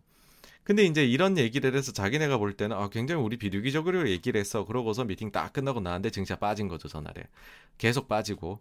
그러니까는 버냉키 의장이 이제 이거 뭐야, 왜 유월 에프오엠씨에서 우린 좀 비리기적으로 얘기한 것 같은데 자산시장이 흔들리지? 라고 하면서 우리 열심히 커뮤니케이션 좀 해야 되겠다라고 해가지고서 바로 이제 그 커뮤니케이션 스킬을 발휘를 합니다. 뭐냐 하면 연락을 돌리는 거예요. 이제 보니까는 그 이제 연준 인사 중에 몇몇이 바로 이제 뭐 연설 날짜들이 잡혀 있다는 거죠. 버냉키 본인은 칠월 십일일, 칠월 십일에 이제 연설 날짜가 잡혀 있어서 날짜가 너무 먼 거예요. 당장 지금 유월 말에 증시가 빠지고 있는데. 그러니까는 당장 이메일 보내가지고서 점심 미팅 잡아가지고서는 야 너네가 그 지금 연설 날짜 정해진 거 있잖아. 이때 나가서 좀 비둘기적으로 얘기를 해줘 라고 합니다. 그래서 이때부터 막 총출동들을 하세요, 요분들이. 그래서 사실은요 그게 아니고요 점점점 하면서 이제 우리 비둘기적이에요 이런 얘기들을 해서 시장을 안심을 시켜요. 참 미묘하죠, 그죠? 요나의 점심 식사한 날이 저점입니다. 여하튼 이제 이런 식으로 연준이 이제 해결하는 방법을 보이는데, 그게 제가 볼 때는요 지금으로 치면 수요일 날에 테이퍼링에 대해 이제 회의록이 공개되면서 시장이 놀랬잖아요, 그죠? 수요일 날에 회의록 공개되면서 시장이 놀랬단 말이에요. 그러고 나니까는 목요일 날에 카시카리가 나와가지고서 아, 우리 테이퍼 결정할 때 델타 고려할 거야. 생각해보면 델타 좀 심한 것 같아. 어, 금리 뭐, 아, 저기 테이퍼링 굳이 그렇게 빨리 해야 되는 거 우리 아니야. 이천십삼 년이 떠오르지 않으십니까? 예. 그 금요일에는 이제는 소위 요즘에 이제 매파로 아주 좀 이름 날리고 있는 카플란까지 나와서 얘기하는 거죠. 야 근데 델타가 이러면 테이퍼링 생각 좀 해봐야 되는 거 아니야? 이런 식이 되는 거죠. 거기다 쐐기를 박은 게 잭슨홀 미팅 우리 안 만나 있게 우리 어, 데이터 심하더라 야 우리 비대면으로 할게. 이천십삼 년에 요 사례와 저 개인적으로는 굉장히 비싸게 가는 것 같아요. 네, 그러니까는 연준이 볼 때는 시장이 조금 과하게 놀라고 있는 것 같다라는 생각을 하는 것 같고 그러다 보니까는 지금 커뮤니케이션 스킬을 발휘를 하고 있는 것 같다라고 봅니다. 그럼 이제 저때 당시에 증시가 어떤 식으로 이제 움직였냐면은 사실은 이렇게 돼서 오월 달에 오월 이십이일에 두드려 맞고 유월 이십사일까지 빠졌다가 그 다음에 요렇게 요렇게 요렇게 계단식으로 연말까지 상승합니다. 그래서 연초 대비해서 연말까지 계속 어떻게 보면 꾸준히 우상향하는 그래프를 그리고 이천십삼 년 테이퍼링 처음으로 이제 들어가는 해는 막을 내리거든요. 네. 근데 이제 그런 그림이 왜 나왔냐는 거죠. 그런 그림이 왜 나왔냐면 당시 이제 그 유월 에이에서 했던 말이 금년 하반기에 테이퍼링 하겠다. 그러니까는 데이터 이제 실행하는 조건을 얘기하는 것뿐만 아니라 시기까지도 특정을 지어요. 그때 당시에 later this year라고 해가지고 금년 하반기 중으로 테이퍼링을 실행을 하겠다라고 시기를 언급을 했습니다. 그러면은 시장은 어떻게 생각하겠어요? 야 그러면 유월 이후에 회의들 다 가져와봐. 이때마다 연준이 실제 테이퍼링 들어가는지 안 들어가는지 우리 확인해야 돼. 실제 들어가면 증시 빠질 수 있다. 조심해. 라는 식으로 체크를 했겠죠 당연히.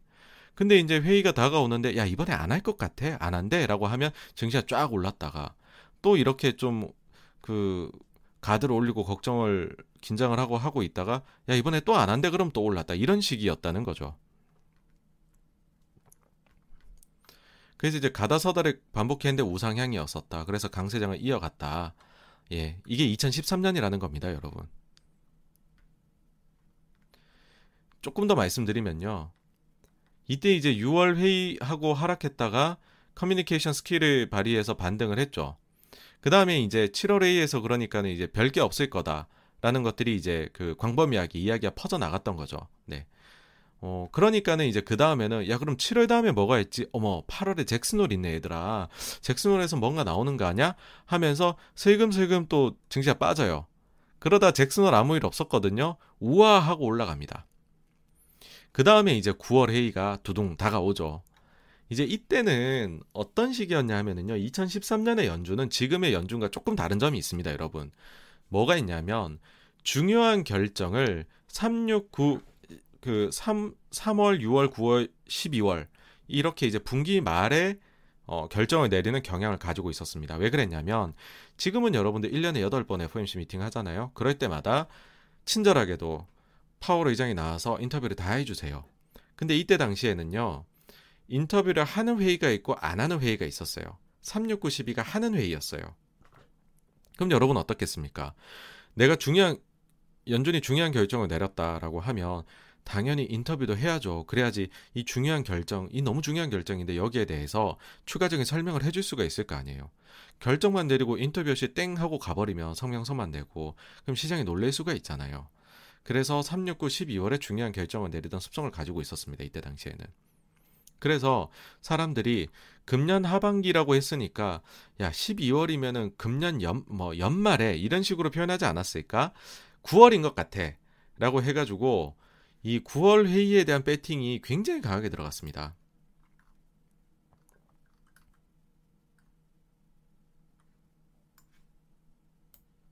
실제로 지난 이제 이때 당시에 사십칠 명의 경제학자 중에서 삼분의 이가 그렇게 생각을 했다고 해요.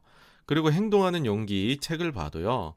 무려 구월 에프오엠씨 회의 전날 밤에 버냉키가 그 정도로 전망이 분명한가라는 의문이 들었다라고 스스로도 얘기를 해요. 전날에 자기도 마음이 왔다 갔다 했다는 거죠. 그리고 이때 당시에 연준 내에서도 테이퍼링 하자 아니다 늦추자 가지고 팽팽하게 싸웠고 어, 조력자였죠. 당시 부의장이었던 제니 델런, 그 다음에 빌 더들리 삼인자라고 할 수 있죠. 뉴욕 연준 총재. 여기에 강력한 지지로 테이퍼링을 구월에 안 하기로 했다는 거죠. 네.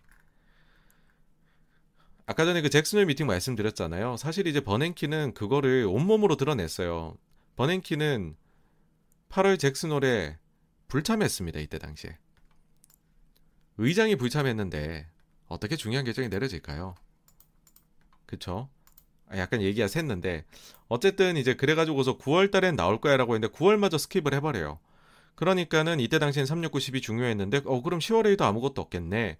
그래서 시장이 자동적으로 십이월에 테이퍼링 결정이 내리, 내려지게 될 것이다 라는 결론에 굉장히 자동적으로 어, 곧바로 이제 도달을 하게 됐던 거죠.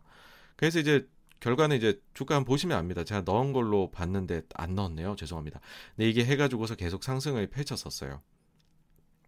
그래서 이제 이때랑 좀 비슷하게 그 흘러가는 것 같다 개인적인 생각인데 좀 더 이제 비교를 해드리자면요. 이런 거예요. 자, 이천십삼 년에는 금년 하반기라고 얘기를 했다는 거죠. 근데 이번 회의록에서 이게 대다수 위원이 연내 테이퍼링 실행 요 두 개의 단어가 상당히 비슷하다는 거죠. 그러고 나서 이천십삼 년에 보면 그럼 금년 하반기니까 하반기 내내 사람들이 확인했다고 했잖아요. 긴장과 안도를 반복을 했다고. 그러다가 하반기 중에서 가장 늦은 십이월에 십이월에 실제 이제 선언을 했죠. 그러니까는 이야기 한 구간 기간 중에서는 가장 비둘기적인 시기에 결정을 내렸다는 거죠. 그러니까 시장이 좋았죠 이때. 지금의 경우에는 팔월 잭슨홀, 구월 에프오엠씨, 십일월 에프오엠씨가 이제 남아 있는데 저는 이제 십일월 에프오엠씨로 지금 보고 있거든요. 이제 물론 이제 팔월, 구월 계속 보고 있는 사람들 계세요. 팔월 이십팔일이 잭슨홀 끝나는 날이고 구월 이십이일이 에프오엠씨 둘째 날입니다. 그러니까는 이제 제가 볼 때는 그럴 것 같아요. 이제 이때랑 비슷하게 십삼 년하고 흘러간다라고 하면 잭슨홀 즈음으로 해서 아 이때 테이퍼링 얘기 안 할 거네 하면은 랠리. 구월 이십이일날 에프오엠씨 때 아 이때 또 이때나 하는 거 아니야?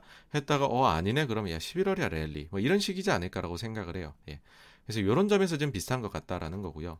그럼 이제 이게 궁금하실 거잖아요. 왜 십일월 테이퍼링으로 보느냐라고 하면 가장 큰 이유는 연준이 데이터를 몇 번 더 확인할 수 있느냐 이겁니다. 그러니까 사실 지, 지지난 방송에선가요? 요 얘기를 드렸었는데 한 번 더 이제 못 들으신 분들도 계실 수 있으니까 말씀을 드려볼게요. 데이터를 몇 번 더 본다 이게 무슨 말이냐면 지금 연준은요.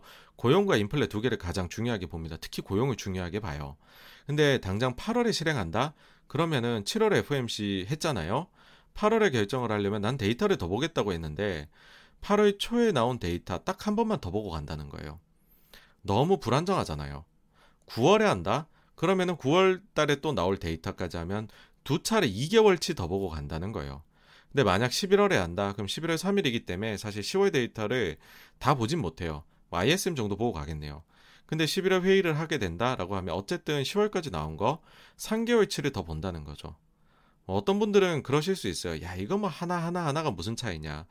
근데 특히 이제 구월하고 비교하면 그런 거죠. 야 이 개월치보다 삼 개월치보다 뭐 그렇게 달라 하시는데 요 한 달은 굉장한 차이가 있습니다.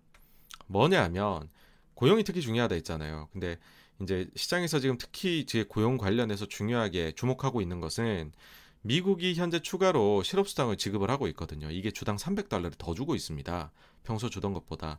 근데 이게 이제 미국 주들 그 중에서 어 절반 정도 되는 주는 이미 조기 종료를 얘기를 했어요. 근데 어 국가적으로 봤었을 때는 전체적으로는 지금 그 이제 일괄 종료되는 시기는 구월 초거든요. 그래서 이제 구월 초가 되면은 이 지급이 종료가 이제 전체적으로 예정이 돼 있는 거죠. 그래서 이제 추가 실업수당 나오는 게 종료가 되면 사람들 주머니가 얇아지니 아무래도 다시 일자리를 구하러 나오게 되지 않겠느냐라는 거죠. 그래서 일부에서 이야기를 하는 거는 자 이제 구월 달에 고용 데이터가 월간 고용 데이터가 블록버스터급일 수 있다라는 얘기를 합니다. 근데 구월 달의 데이터는 시월 초에 월간 고용 보고서로 발표가 되겠죠, 여러분. 만약에 구월 에프오엠씨에서 결정을 내리면 이 구월 데이터를 못 보고 결정을 해야 됩니다. 십일월에 하게 되면 이 구월 데이터가 나오는 시월 달 포함되잖아요. 보고 결정을 내릴 수가 있어요. 제가 연준이면 가장 변수가 될 만한 이 데이터는 꼭 보고 싶을 것 같아요. 왜냐면은 지금 백만 나와도 잘 나온다고 여러분들 하잖아요. 근데 심지어는 지금 아주 일부 기관에서는요. 이 구월 데이터가 이백만까지도 나올 수 있다는 얘기도 있어요. 그러다 보니까 이 데이터는 꼭 보고 싶을 것 같아요. 그리고 또 한 가지는 데이터 중에서 구월에 실행하면 못 보고 십일월에 실행하면 볼 수 있는 데이터가 있는데 그게 뭐냐 하면 기업들 삼 분기 실적 보고서입니다. 그러니까는 지금이 이제 실적 시즌 끝났잖아요. 저희가. 그러면 팔월이죠. 삼 개월 뒤면 십일월이죠. 자, 삼 분기 실적이 절반 정도 나와 있을 시기에 에프오엠씨를 하는 겁니다. 그러면은 경기 피크에 대한 우려 계속 있잖아요. 실제 그거를 확인할 수 있는 건 기업들 실적일 거고, 그러면은 과연 애널리스트 분들의 예상치하고 기업 실적이 어떻게 되어가는지 한 개 분기 정도는 더 보고 싶을 거 아니에요. 구월하고 십일월 해봤자 하나의 회의 차이일 뿐이에요. 근데 이 하나의 회의를 넘기게 되면 고용 데이터 폭발적 증가일지 아닐지도 확인할 수 있고, 기업 실적도 하나 더 볼 수 있다는 거죠. 그렇게 되면 십일월로 넘기지 아니할 이유가 있을까라는 것이 저희 생각입니다. 그리고 이제 또 하나는 상황 증거로 재무부가 십일월부터 국채 발행 규모를 축소할 수 있다고 얘기를 했다는 것 자체가 십일월을 염두에 두고 있는 것이 아닌가. 미리부터 지금 특별한 일이 없다면 연준 내에서, 아까 연준 이제 특별한 일이 없다면 연준하고 재무부 사이에요. 어 이제 그래서 그 어, 요거를 바탕으로 해서 소결론을 내려보면은, 일단은 이제 테이퍼링 실행한다 그래서 시장을 많이 놀랬는데 십삼 년하고 비슷하다. 십삼 년도에도 어 그 올해 하반 그 이제 그 올해 하 올해 하반기 중으로 하겠다라고 얘기를 했는데, 실제로는 거기서 가장 늦은 시기에 하면서 시장이 좋았듯이 이번에도 연내에 실행하겠다라고 했는데, 그럼 연내 중에서 제일 늦은 십일월의 가능성이 제가 볼 땐 높은 것 같다. 만약 진짜 십일월이라고 얘기를 하면, 그러면 시장은 지금 놀란 거를 많이 되돌릴 것 같다. 놀람을 멈출 것 같다라는 겁니다. 이게 이제 하이라이트여서 이제 자세하게 길게 말씀드렸고요. 그 외에도 좀 재미났던 부분들이 있어요. 뭐냐 하면은, 첫 번째로는 델타에 대한 부분입니다. 분명히 인터뷰에서 파월 의장은 별거 아니다라고 얘기를 했었어요.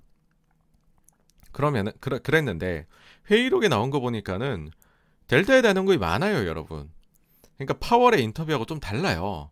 파월 의장이 일부러 좀 세게 얘기했다는 느낌도 들어요. 왜냐면은 요번에 이제 그 델타에 대한 얘기 나온 게, 많은 참가자들이 그 예방접종 진행이 지금 느려지고, 그 다음에 경제 전망에 하방위험을 제기하는 델타 변이가 확산됨에 따라서 불확실성이 상당히 높다라고 이야기를 했다는 겁니다. 그러니까 여기서는 분명히 이제 지금 델타 변이가 확산이 되면 경제 전망의 하방위험이 커질 수 있다라는 거를 많은 참가자들이 생각을 하고 있다는 거죠. 이게 회의록에 들어왔다는 거죠. 그리고 이미 칠월 에프오엠씨 회의록에서 델타가 테이퍼링 시기 연기에도 연결이 된다라는 부분이 들어와 있다라는 겁니다. 몇몇 참가자들은 자산 매입 속도를 줄이기 위한 준비로 한동안 감소가 일어나지 않을 가능성도 포함해야 한다고 제안을 했다. 그리고 델타 변이 확산과 관련된 코로나십구 사례 증가의 위험을 강조를 했다라는 겁니다. 그러니까 이런 점들은 비律기적으로 여겨질 수 있다라는 거죠. 그러니까는 에프오엠씨 인터뷰만 보면 뭐 데이터는 어찌되든 말든 오버를 좀 해서요, 테이퍼링 하겠다 이렇게 들렸다며, 아니 이거 회의록 나오고 나서 보니까는 야 이거 데이터가 확산되면 테이퍼링 시기가 뒤로 밀릴 수 있다는 거를 연준의 위원들이 얘기를 충분히 나눴구나 이렇게 보일 수가 있다라는 거죠. 그래서 델타 변이는요, 그러니까 코로나 확진자 수는 여전히 어, 페드의 통화정책의 중요 변수다라고 여러분들 생각을 하셔야 될 것 같습니다. 그 다음 이제는 그 코인에 대한 얘기도 나와요. 금융 안정을 이야기한 파트인데, 여기에서 암호화폐 사용 증가, 그 다음 스테이블 코인을 언급을 했습니다. 그리고 또 이제 감시 및 적절한 규제 마련도 필요하다라고 언급을 했어요. 그러니까 이제 금융 안정 부분에 있어가지고서, 그 이제 암호화폐의 사용이 이제 늘어나고 있는 부분, 여기에 대해 가지고서 이제 금융 안정 쪽 잠재적 리스크로 언급을 했고요. 그 다음에는 이제 그 스테이블 코인하고 관련해 가지고서 이게 좀 투명성이나 이런 게 좀 부족하다는 거죠. 예. 그래 가지고서 이거를 굉장히 우리가 모니터링을 해야 된다, 감시를 좀 해야 되고, 그 다음에 적절한 규제를 마련을 해야 된다라는 것도 얘기를 했다는 겁니다. 그래서 코인에 대해 가지고서 제가 알기로 회의록에 이렇게 규제를 마련이나 이런 것까지 언급한 건 처음 봤거든요. 그래서 조금 놀라웠고요. 그 다음에는 이제 이건 솔직히 잠재적으로는 매파적으로 보일 수 있는 발언이 하나 나왔습니다. 이거는 조금 기분이 나쁘더라고요, 보는데 개인적으로. 뭐냐 하면, 연준에서 계속 강조한 게 고용이에요. 고용이 계속 좋아져야 된다, 고용이 좋아져야 된다 이런 얘기를 하고 있습니다. 어, 왜냐하면 인플레는 이미 도달했거든요, 자기네 목표에. 그러니까 돈을 풀어야 되는 이유가 고용밖에 안 남은 거죠, 사실은. 근데 고용에서 무슨 말을 했냐면, 이번에 과거 수준까지 고용이 회복을 못해도 마치 금리를 올릴 수 있다 어, 막 이제 그 과거 수준까지, 그러니까 예를 들어서 천만이 빠졌거든요, 요번에 팬데믹으로 인해서. 근데 그 천만이 다 회복이 안 돼도 우리는 금리 올릴 거야 라는 식의 밑밥을 까는 듯한 표현이 있다라는 겁니다. 물론 이제 앞서처럼 뭐 대다수의 뭐 대다수의 참가자들이나 아니면 뭐 그러니까 대다수의 참가자들 이런 표현은 아닙니다. 예, most가 들어간 건 아니고 several이 들어간 거기는 한데, 이제 몇몇 참가자들이 얘기를 하기로는 이런 거죠. 이게 보니까는 그 팬데믹이 끼치는 영향이 소위 말해서 일시적이 아니라 좀 구조적인 요인, 레이버 그러니까 그 이제 고용 시장에서 좀 구조적인 변화를 이끌어낼 수 있겠다라고 생각을 한다는 거죠. 그러면은 팬데믹이 일어나기 전에 고용 시장 상황, 이게 벤치마크로 적절하지 않을 수도 있어 보인다라는 겁니다. 연준이 향후에 어 그 이제 완전 그 이제 고용이라는 목표를 달성하기 위해서, 그럼 완전 고용이 뭐지? 그럼 팬데믹 이전에 우리가 가지고 있던 완전 고용 목표가 우리의 지금의 목표인가? 아닐 수도 있다고 우리가 좀 생각을 해보자라고 어 얘기를 한 거죠. 이거는 뭐냐면, 이때 없어진 일자리 다 회복을 못해도 우리 적절한 시점 되면 금리를 살짝 올릴 수도 있어야겠어요 라는 거를 몇몇 분들은 미리부터 밑밥을 까는 거다라는 겁니다. 나중에 이건 테이퍼링 끝나고요, 그 다음에는 이제 추가로 자산 이제 그 어, 자산 재투자하는 거, 그것도 이제 종료해 나가는 시기쯤에 이제 금리 인상 얘기가 나올 겁니다. 근데 이제 그거 한 일, 이 년 뒤에 것까지 지금 벌써부터 밑밥을 깔고 있어서 요거는 뭐 좀 주시해서 봐야 된다. 지금 당장 보실 건 아니지만 주시해서 보셔야 되고, 팔십육 분간 계속 아주 면밀히 볼 테니까요. 에프엠씨에 있을 때마다 말씀을 요 관련해서는 드리도록 하겠습니다. 자, 그러면 이제 향후에 정말로 중요한 요소가 또 남았는데, 그건 뭐냐라고 하면, 이제 테이퍼링을 시작하는 시기, 지금 우리 그것만 계속 얘기했잖아요. 근데 이것도 중요하지만 언제 끝내냐라는 것도 중요하다는 거죠. 그러니까 언제 끝내느냐라는 것은 동의어가 어떤 페이스로 테이퍼링을 진행해 나갈 것이냐라는 거죠. 예상을 해보자면 저는 이렇게 생각을 합니다. 구월에 선언하든 십일월에 얘기를 하든, 그러니까 지금 언제 얘기를 하든지 간에 종료 시기는 아마도 내년 구월로 맞춰놓은 게 아닌가라는 생각이 들어요. 지난번 같은 경우에도 과연 일 년 정도 진행을 했었는데, 어, 요번에도 이제 좀, 뭐, 좀 비슷하게, 근데 조금은 빨리 끝낼 것 같다. 왜냐면은, 이 코로나가 과거의 그 위기들하고 좀 다른 게, 뭐든 빨라요. 내려가는 속도도 빨랐었고, 저점에 도달한 속도도 기간, 기간도 짧았고, 빨랐고, 아까도 보여드렸지만은, 그래서 증시가 반등하는 속도도 역대급으로 빠르잖아요. 세계 이 차 대전 이후로 가장 빠르다면서요. 그러면은, 모든 것들이 조금 더 빠르게 진행돼야 되지 않겠느냐. 그럼 테이퍼링의 페이스도 약간은 빠를 수 있다. 그래서 어쨌든 종료하는 시기 자체는 구월이지 않을까. 그러면 이렇다는 겁니다. 만약에 구월에 선언해서 시월부터 시작을 한다. 그럼 일 년간 하는 거죠.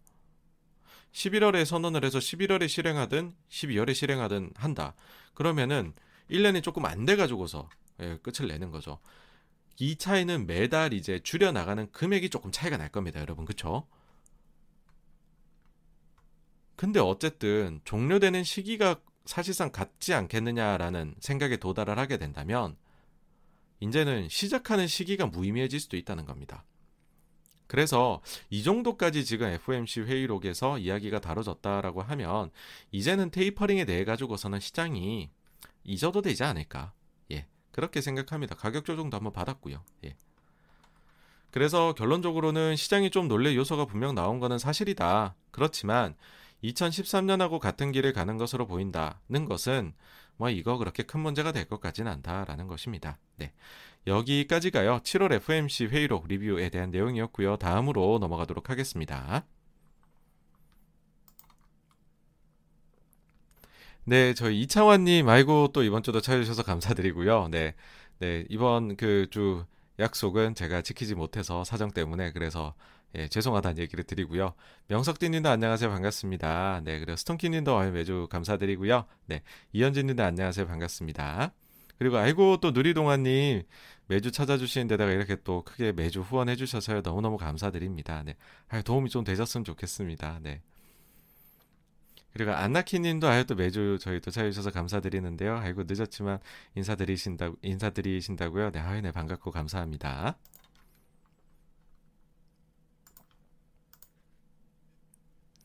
네, 다음은 매주 다루고 있는 엔터에 관련된 이야기입니다. 엔터 이모저모인데요. 일단은 방탄소년단 월드투어 취소부터 좀 얘기를 해야 될 것 같아요. 여기 이제 금요일에 얘기가 나왔죠. 그러면서 엔터주들이 금요일 날에 좀 뭐 삼에서 오 퍼센트 정도 하락을, 그러니까 시장보다도 더 하락하는 모습을 보였죠.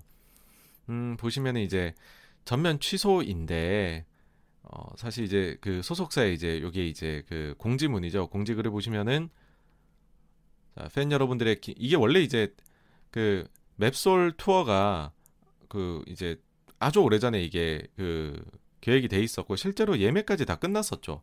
그랬는데 코로나 너무 크게 터지니까 할 수가 없었던 거예요.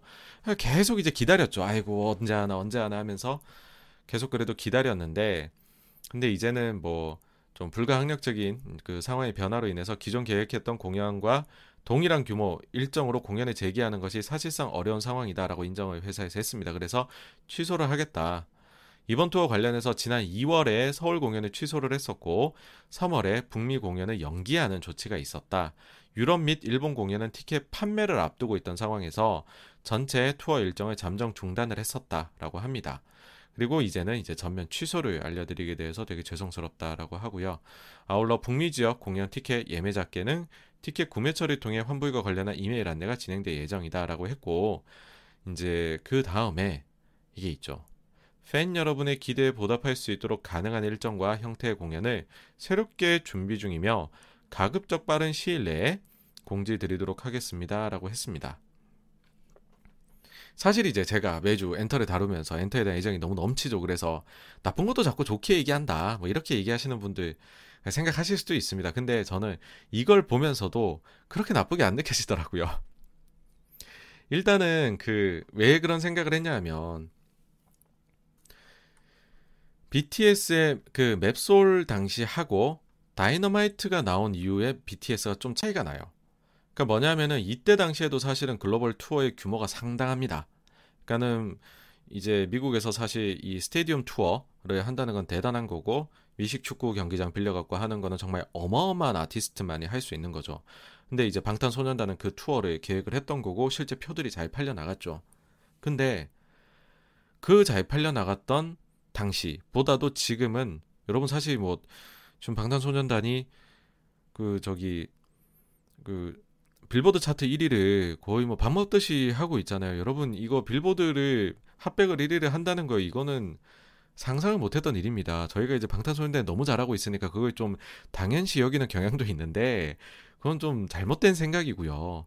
그러니까 방탄소년단도 진짜 인기 많았는데 진짜 진짜 인기가 더 많아졌다고 전 생각을 하거든요. 그러면은 투어를 규모를 수정을 해도 되죠.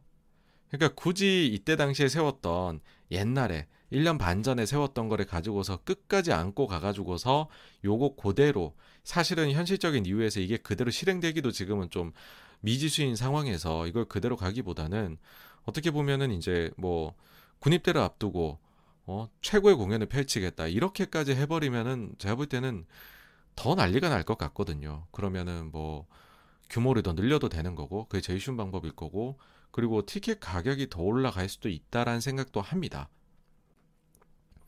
그래서 지금 이게 그 이제 그거 좀 무릎을 꿇었던 이유는 도약하기 때문이다. 저는 이런 식으로 지금 읽혀져서 뭐 이거를 그렇게 나쁘게 볼 필요가 있느냐. 그러니까 왜 그런 생각을 하냐 하면 델타가 진짜 너무너무 심해가지고 그러니까 코로나나 이런 것 때문에 지금 서방 세계에서 투어를 못하는 상황이냐라고 한다면은 아 이게 진짜 코로나가 너무 심해서 공연 비즈니스 망했구나.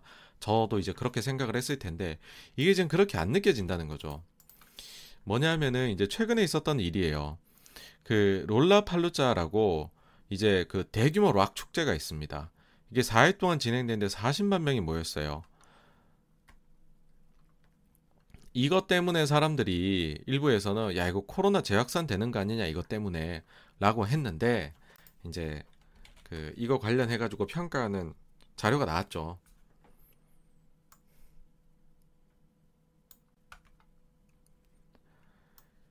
증거를 찾지를 못했답니다. 이게 지금 뭐 슈퍼 전파니 뭐니 한다는 거를.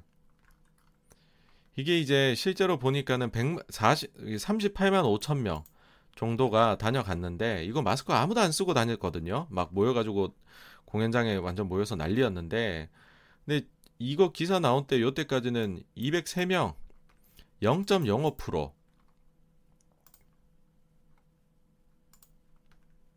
공연해도 되는 거잖아요. 그쵸? 실제로 미국 좀 공연하고 저희 그 스포츠 좋아하시는 분들은 다 느끼실 겁니다. 지금 뭐 유럽의 그 축구, 그 다음에 미국의 야구 이런 거 할 때 꼭 뭐 지금 경기장에 가득가득 차가지고서 지금 진행을 하고 있잖아요. 근데 방탄소년단 공연만 이게 뭐 가득 안 차고 뭐 갑자기 안 되고 이러겠습니까? 그 코로나를 대하는 태도는 동일할 텐데요. 그러니까는 사실 뭐 진짜 코로나 때문에 도저히 공연이란 비즈니스는 여러분 이제 못해요. 그런 식으로 해가지고 사 이제 그 취소를 한 게 이런 바로 이런 이제 이유 때문에 이제 저는 아니다라고 느껴진다라는 거죠. 그래서 더 큰 규모의 제가 볼 때는 한 가지 그냥 예상을 해보자면 그 더 큰 규모의 비티에스가 향후 발표를 할 때에는 투어 일정을 발표하지 않겠느냐라고 하여튼 저는 생각을 합니다.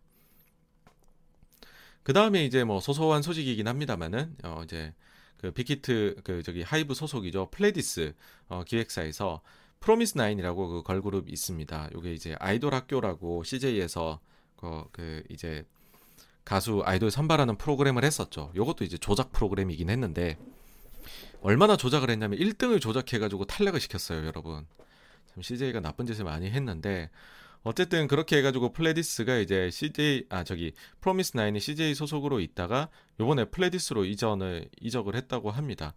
어 솔직히 이제 씨제이가 예전에 플레디스 인수서에도 나돌았었고 그 다음에 프로듀스 시리즈 같은 거 하면 플레디스가 굉장히 협조적이죠. 씨제이하고 플레디스 사이가 굉장히 좋은데 그러다 보니까 보내준 것이 아닌가라고 생각을 하고요. 어 이제 그, 지, 그 사실 하이브 정도 사이즈에서 프로미스나인이 들어왔다고 해서 뭐 그렇게 달라질 건 없습니다. 어, 그래도 소소하게는 어쨌든 그래도 성장하고 있는 그룹이다. 네, 그래서 혹시 프로미스나인 팬들이 팬분이 계시다면 이거 한번 보시라고 가지고 와봤습니다. 최근 오월에 발매된 앨범의 그 초동이 삼만 칠천 장으로 커리어 하이입니다. 사천 장으로 시작했어요. 육천 장 그 다음 앨범이 그 다음 앨범 만 칠천 장 그 다음 이만 구천 장 어, 어, 그 다음에는 삼만 이천 장 그리고 오월에는 삼만 칠천 장이었습니다. 구월 컴백은 어떻게 될지 네, 응원을 하겠습니다. 그리고 이제 하이브 걸그룹에 대한 얘기들이 많죠. 하이브 걸그룹이 어떻게 될 것이냐. 뭐 이제 뭐 에스엠에서 걸그룹을 만들던 분도 데려왔다. 뭐 하이브가 지금 요번에 그 방탄소년단 그 피티디 그 뮤직비디오에서 차기 걸그룹 멤버들이 지금 그 뮤직비디오에 출연을 했다. 막 이러면서 지금 하이브 걸그룹에 대한 기대감을 높여가고 있습니다. 근데 요번에 지금 어, 아이즈원의 멤버였었던 김채원과 사쿠라를 하이브에서 영입한다는 썰이 계속해서 지난주에는 많이 나왔었습니다.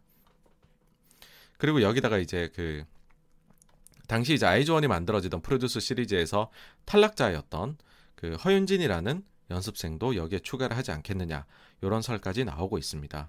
그래서 만약에 요 설이 사실이다라고 생각을 한다면은 그러면은 요 멤버들의 추가를 해가지고서 이번에 피티디 뮤직비디오에 나왔던 어 그 연습생들을 추가를 하는 식으로 해서 아마 구성이 되지 않을까 싶어요. 그러면은 이미 많은 팬들을 거느리고 있는 어 아티스트들하고 그 다음에 신진들을 추가를 해서 어떻게 잘 해보겠다는 거죠.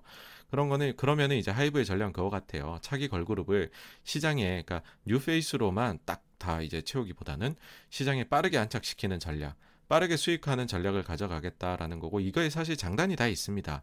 뭐 다른 데도 이게 장점만 있다면 이런 방식을 쓰겠죠. 근데 이게 장단이는 단점도 있는 방식이긴 한데 어쨌든 이제 그 빅히트는 과거에 사실 걸그룹을 냈다가 좀 크게 한번 되었던 경험도 있고 하다 보니까는 아마도 안전한 길에 가는 것이 아닌가라는 생각이 들고요. 어, 그 다음에는 이제 그 지난주에 있었던 컴백 가수들 소식입니다. 어, 투바투 하이브 소속의 그 다음에 에스엠 소속의 레드벨벳 요렇게가 컴백을 했는데요.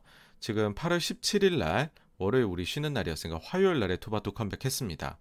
일단은 어, 십칠일부터 사일간 약 사십오만 장이 팔렸어요.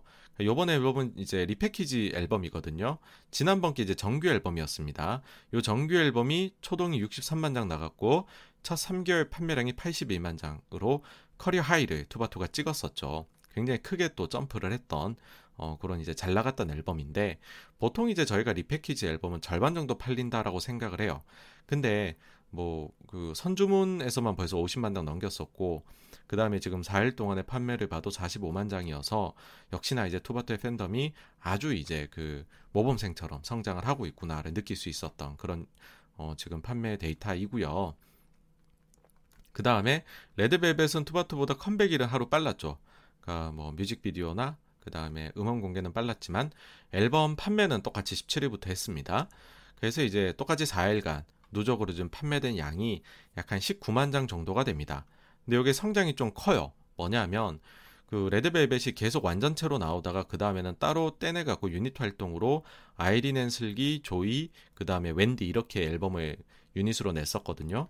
근데 마지막으로 완전체로 나왔던 앨범이 사이코였고 이 앨범의 초동이 사만 육천육백 장 정도였습니다.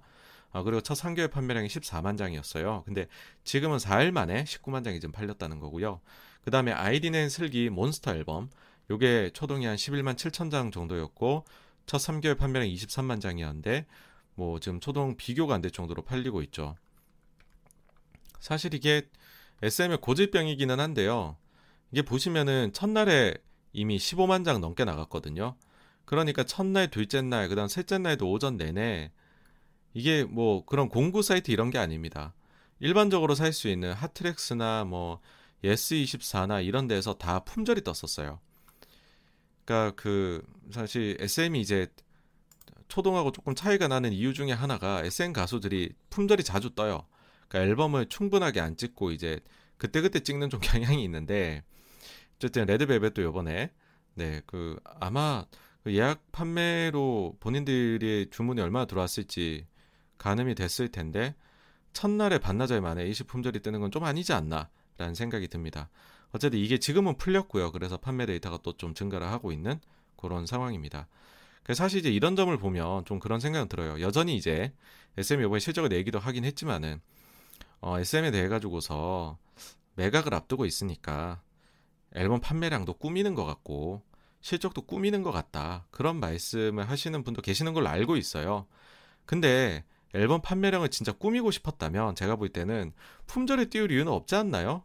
막 만들어서 그냥 진짜 뭐 몇몇 분들 말씀하신 대로 뭐 유럽이나 이런 데다가 가상의 매출 내면 되는데 품절에 띄울 필요가 없겠죠. 그쵸? 예, 그래서 하여튼 품절 뜨는 건 좀 이상하게 나, 이상하다는 생각이 들었습니다. 저 이번에 볼 때. 지금 봐서는 K타운의 데이터는 어, K타운에서만 데이터 봤을 때 십육에서 십칠만 장 정도이기 때문에 계속 좀 요번에 하여튼 레드벨벳이 커리어 하이를 찍는 거는 확정적인데 어느 정도까지 나올 거냐는 것도 좀 기대해봐도 좋을 것 같고요. 그 다음에 이제 컴백이 예정된 게 이제 스트레이키즈하고 엔시티 일이칠입니다. 일단 스트레이키즈는 팔월 이십삼일 다음 주에 컴백이 예정이 돼 있죠. 선주문 기사가 나왔습니다. 팔십삼만 장 돌파했다고. 어마어마한 거죠. 예, 어마어마한데 제가 이제 그, 그 팔월 칠일 날에 라이브 요거를 방송을 하면서 좀 멘트를 드렸던 게 있죠.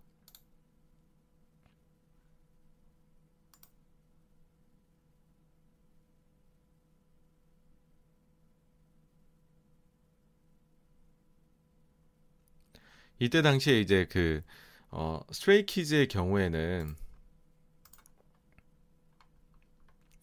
그 보도기, 보도 자료를 좀 눈여겨보시라라고 얘기를 드렸었습니다. 왜냐하면 그 전에 앨범이 인생이고 그 전전 앨범이 이제 고생이거든요. 고생 앨범이 이제 선주문이 좋으니까 보도 자료를 내죠. 첫 정규 앨범 고생 선주문 이십만 장 돌파. 그 다음에 이제 유월이었고 그 다음 구월 신보 인생 선주문 삼십만 장 돌파 자체 최고 기록이라고 했습니다. 그래서 요거를 이제 보면서 이번에 앨범도 만약 판매량이 좋다면 그러면은 분명 어, 제이와이피에서 이거 관련해서 선주문 보도 자료를 낼 것이다 라고 했는데 실적 발표 날에 이제 같이 내셨더라고요. 근데 데이터가 막 사십만 장 돌파가 아니고 팔십삼만 장 돌파 굉장히 이제 높게 나왔습니다. 사실 스트레이키즈의 경우에는 보시면 선주문 물량이 가온차트 기준으로 보면 거의 막 일, 이 개월이면 소화가 다 됩니다. 다 되는데 한터차트 반영은 조금 느린 편이에요. 뭐냐면 과거 이거 이십만 장 선주문 보도자료 나온 적 있죠. 그때 고생 앨범의 초동이 십만 팔천 장이었고요. 삼십만 장 보도자료 나왔었던 인생 초동은 이십삼만 삼천 장이었습니다. 그래서 다음 주부터 이제 초동 뜨기 이제 그 계산을 시작을 할 텐데 아마 선주문 물량보다는 꽤 낮게 나오지 않을까라는 거고. 근데 그 다음 달 이제 둘째 주 화요일 그 목요일 날에 가온 데이터가 나올 텐데 그때는 거의 뭐 선주문에 육박하게 어, 판매량이 나오지 않을까라고 일단 개인적으로 생각을 합니다.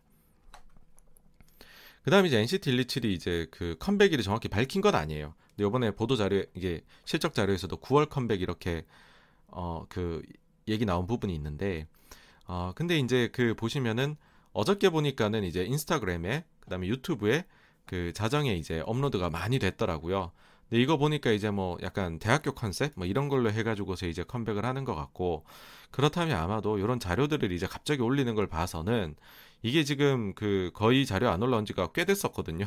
근데 이게 활용이 된 걸 보면 아마 다음 주 중으로 예약 판매 돌입이 되지 않을까, 컴백일도 확정이 되고. 엔시티 백이십칠은 보통 금요일에 컴백합니다. 여러분들 이제 가수들 컴백을 할 때 컴백일에 따라 가지고서 어느 시장을 집중 타겟하느냐를 좀 아실 수가 있어요. 그러니까 월요일에 컴백을 한다 그러면 국내 시장 위주입니다. 월요일에 이제 컴백을 해야지 국내의 그런 음악 그 방송들 거기에서 순위 결정을 할 때 나의 이제 판매량이나 음원 듣는 것도 이런 것들이 다 반영되거든요. 그래서 월요일에 국내를 집중한다면 월요일에 해야 되고, 어, 금요일에 한다는 거는 미국 시장을 노리는 겁니다. 빌보드를 노리는 거죠. 그러면은 이제 그 금요일, 그래서 이제 보통 좀 해외 쪽을 그래도 좀 노려보겠다라고 하는, 그러니까 뭐 이제 대들은 금요일 내는 거고, 대표적으로 이제 방탄소년단, 어, 블랙핑크 이런 데들은 금요일에 내죠. 예. 어 근데 엔시티 에스엠 내에서는 엔시티 백이십칠만이 금요일에 내고 있어요. 그러니까 해외 시장을 어쨌든 노크를 계속 한다는 거죠. 지금까지 실적은 앞선 그룹들에 비하면은 뭐 비교가 안 되게 낮지만 해외 쪽의 성적은, 근데 어쨌든 그래도 경향성으로 봐서는 아마 금요일에 컴백을 하지 않을까 이고, 구월이라 하면은 지금 예약 판매 기간을 봤을 때는 야 구월 십일에 컴백을 하는데 아직까지 컴백일을 발표를 안 하진 않았을 것 같고, 물론 그럴 수도 있기는 합니다. 에스엠은 에스엠의 일처리는 가끔 놀라움을 주기 때문에. 근데 아주 그냥 현실적으로 생각해보면 아마 십칠일이나 이십사일 컴백일일 것 같고, 근데 추석이 이십에서 이십이일이 있기 때문에 또 추석 있는 주간에는요 아티스트들 컴백 잘 안 합니다. 아마 이십사일에, 왜냐면 특집 방송 막 나오잖아요. 그러면 컴백해서 나갈 방송사가 방, 방송 프로그램이 없어요. 그래서 아마 이십사일이지 않을까라고 개인적으로는 생각을 합니다. 근데 뭐 사실 이게 큰 차이는 없죠. 그냥 뭐 약간 여담으로 말씀드린 거고요. 그다음 저희 이제 댓글에 이런 이제 오스틴 파학님께서 이런 글 남겨주셨다고요. 가, 남겨주셨더라고요. 엔시티의 구작은 가온에는 안 뜨는 반면 한터로 보면 뜨는데 뭔가 오류가 있었던 걸까요? 한터에 찍힌 구작 판매량은 오만 장 내로 기억합니다라고 말씀을 해주셨어요. 그러니까 지난주에 가온 월간 차트에 대해서 리뷰를 드렸죠. 팔십육 번가에서. 그때 당시 엔시티 이제 구작에 대해서 얘기를 드릴 때 제로라고 말씀드렸습니다. 그러니까 요거는 왜 그랬냐면은요. 한번 보여드릴게요.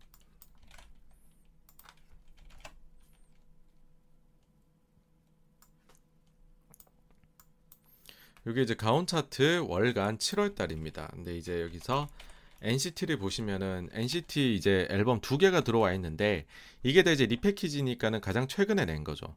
그러면은 탑백 백위까지도 놓고 봤었을 때 엔시티가 팔린 게 없다는 거죠. 그럼 이제 그런 생각 하실 수도 있죠. 거 봐라 이거 뭐 어? 매각한다고 구작도 확 몰아서 팔고 이제는 그 이슈가 거의 뭐 끝나가니까는 구작 판매도 안 하네 얘네. 역시 걸렸어. 어? 이렇게 보실 수도 있어요. 근데 이제 저희 채널은 맑은 눈에 가지지 않습니까? 맑은 눈에 가지면 제일 먼저 생각할 수 있는 건 이거죠. 아, 백위 안에 못 들게 팔렸나 보다. 팔리긴 팔렸는데. 즉 사천이백팔십삼 장보다 팔십사 장보다 적게 팔렸나 보다. 그렇게 생각을 할 수가 있죠. 그런다면 어디서 확인을 할 수 있냐면 한터 차트에서 확인이 가능합니다. 근데 사실 저는 이제 이렇게 믹스까지 해가지고 보여드리는 거는 야 이러면 너무 여러분들 보실 게 많아질 것 같아가지고서 그냥 이제 조용히 있었거든요. 조용히 있었는데 또 오스틴팡님 말씀해 주시니까는 가지고 와봤습니다. 자, 이게 이제 그 한터 월간 기준인데 여기도 이제 백위까지 나옵니다.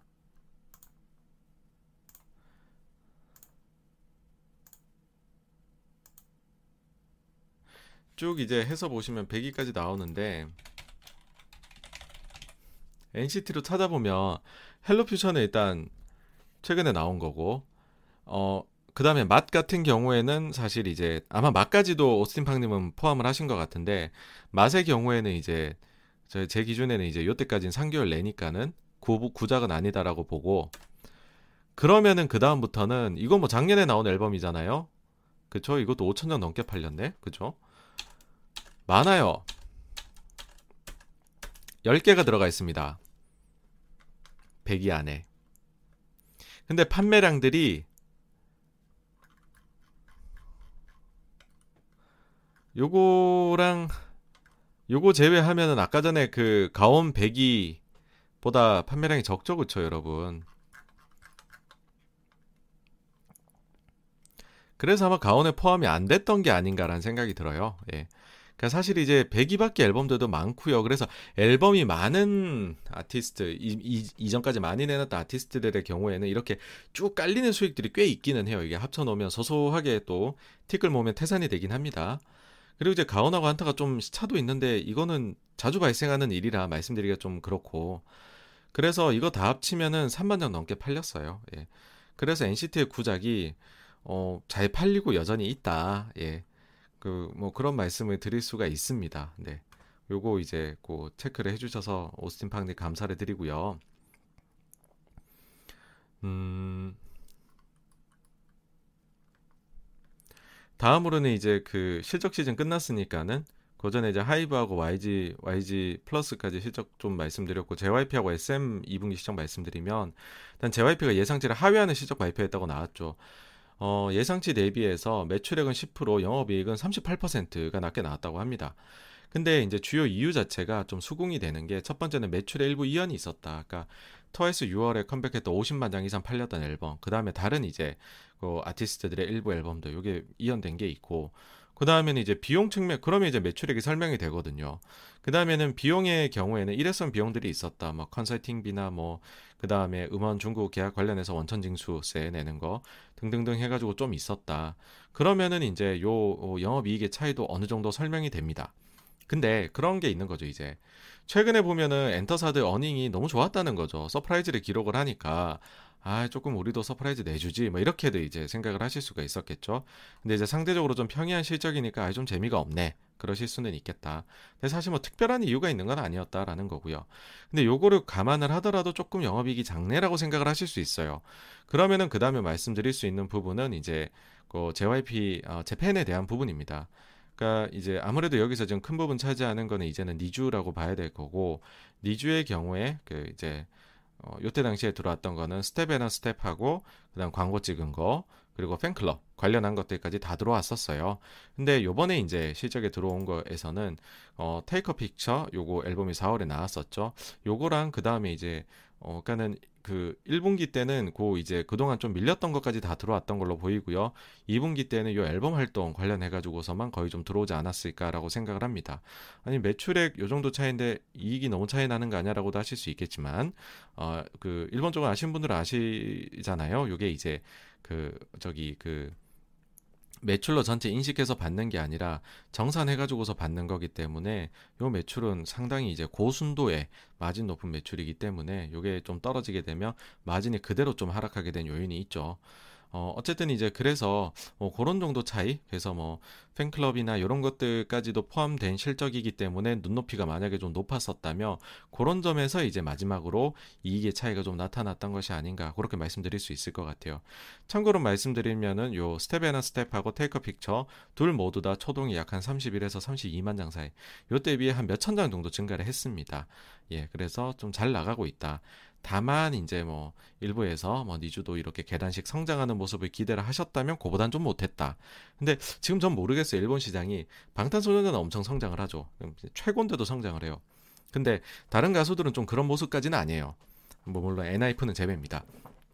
근데 그게 이제 그 활동이 좀 어렵다 보니까는 그 코로나 때문에 그런 것도 있지 않나 싶어서, 코로나 풀려나가면서는 어떻게 될 건지를 한 번 더 지켜봐야 될 것 같습니다. 팬덤 규모가 어떻게 커질지요. 자, 여기 정도가 제이와이피고요. 그 다음 에스엠에 대해 좀 말씀을 드리면, 에스엠이 이제 또 어, 예상을 뛰어넘는 실적을 발표를 했죠.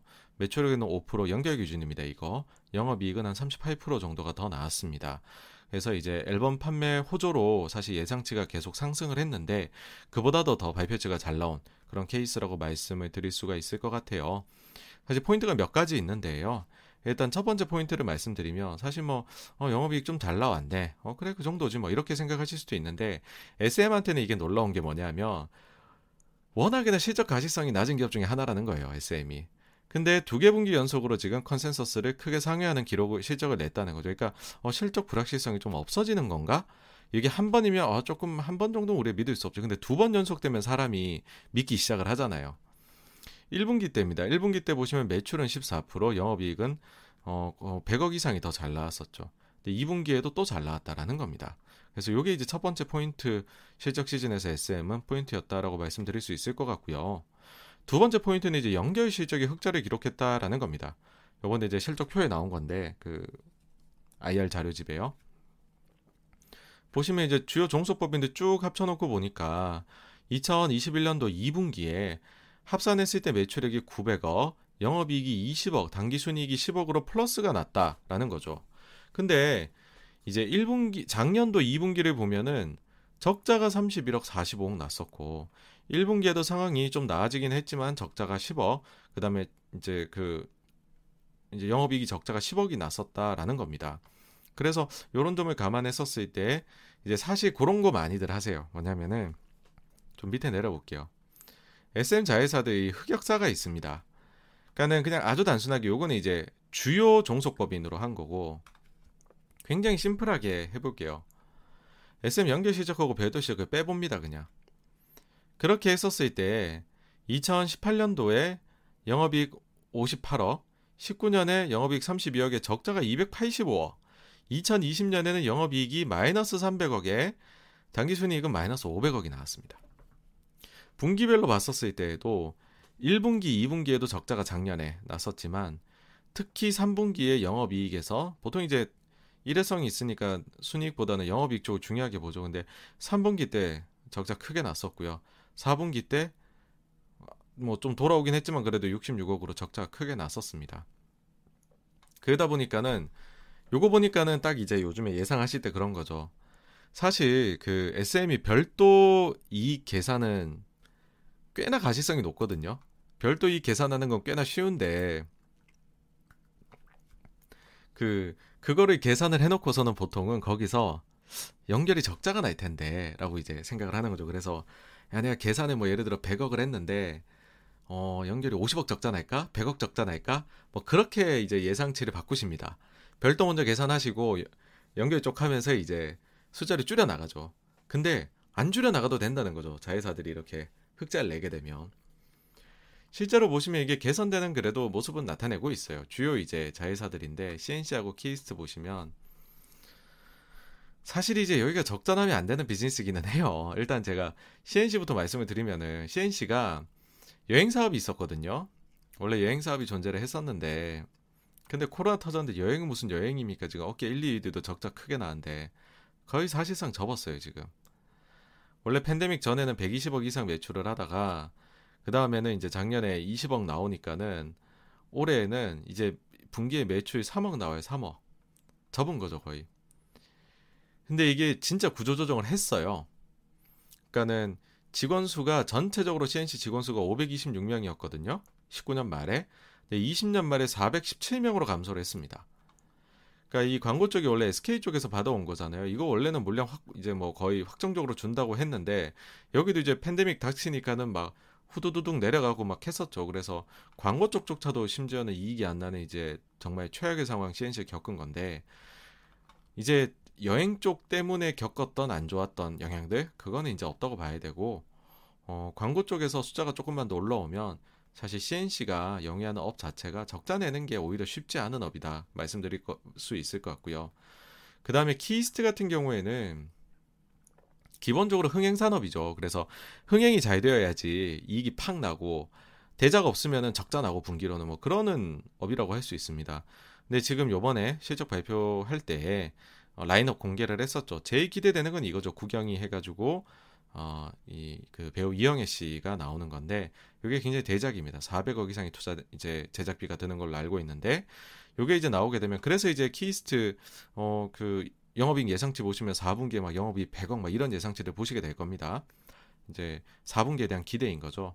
그래서 키이스트도 기본적으로 흥행산업인데 올해는 굉장히 블록버스터급의 지금 기대작이 하나 있다. 그래서 연간 실적은 꽤나 괜찮지 않겠는가라는 거를 뭐 생각해 볼 수 있다는 거죠.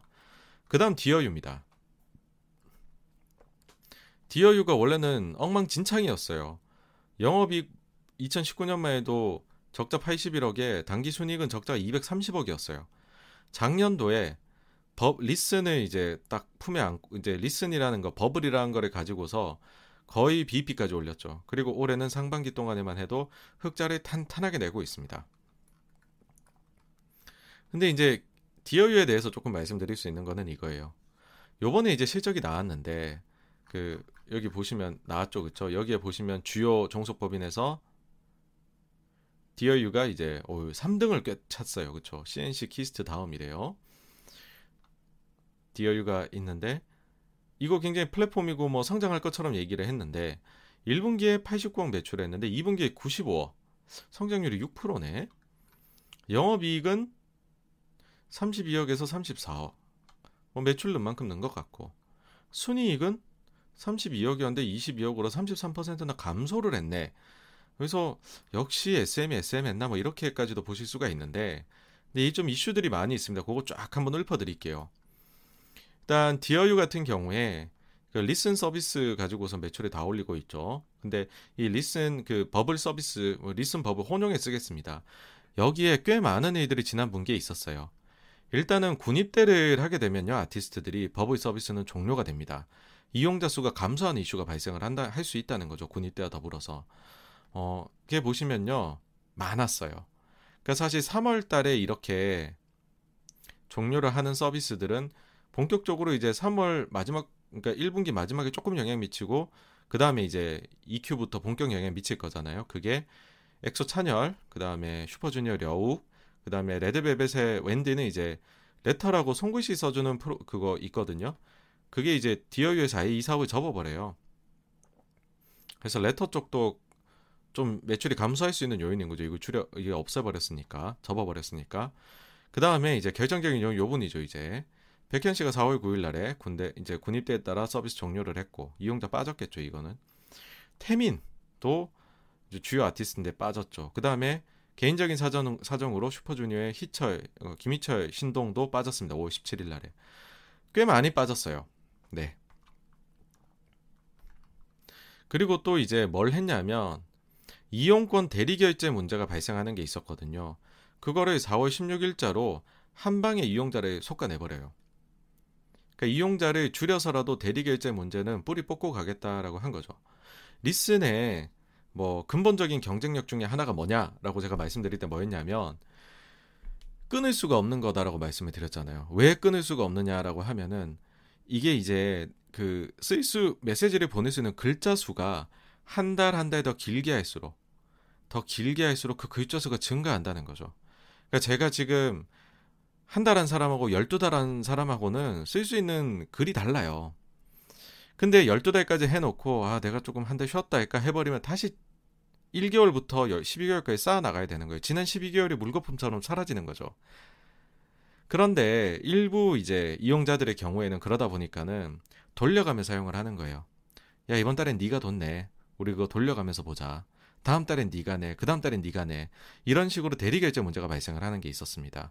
이건 사실은 회사가 뭐, 뭐 아주 초기라면 이런 것도 눈 감고 가겠죠. 근데 이제 뭐 백만 이용자인데 유료만 이런 문제들을 걸고 넘어질 수 넘어갈 수 있는, 그러니까 클린화 시키는 과정이 필요했다라고 생각을 해요. 그래서 이게 이제 사월 달에 한번 클린화를 시킵니다. 그래서 이용자 수가 이때도 아마 감소를 했지 않았을까라고 생각을 합니다. 근데 이 모든 과정을 거치고서요, 일 분기 백만 명이라고 얘기했는데 이 분기에 백이십만 명으로 이용자가 증가를 한 겁니다. 지금 버블 서비스가요. 근데 이제 이걸 보고서도 그런 얘기하죠. 야 백이, 백이십이 됐는데 이십 퍼센트 늘었는데 왜 매출 이십칠 퍼센트밖에 안 느니? 자, 이것도 또 생각지 못한 데에서 단서가 나옵니다. 어디에서 나오느냐 하면 제이와이피의 반기 보고서예요. 제이와이피가 보시면은 이제 디어유에 주요 주주로 들어왔죠. 이십삼 점 삼 퍼센트를 취득을 합니다. 이거 공시를 언제 했냐면은 이제 아, 유월 사일 날 해요. 유월 사일 날 이제 그 이사회를 통과를 한 거죠. 그래가지고 유월 사일이죠. 그래가지고서 디어유에 대해서 이십삼 점 삼 퍼센트 취득 확정한다라고 얘기를 합니다. 그러면서 이제 반기 보고서에 디어유가 이십 퍼센트가 넘잖아요, 여러분. 관계기업 투자로 들어오고 지분법 손익에 들어가게 되는 거죠.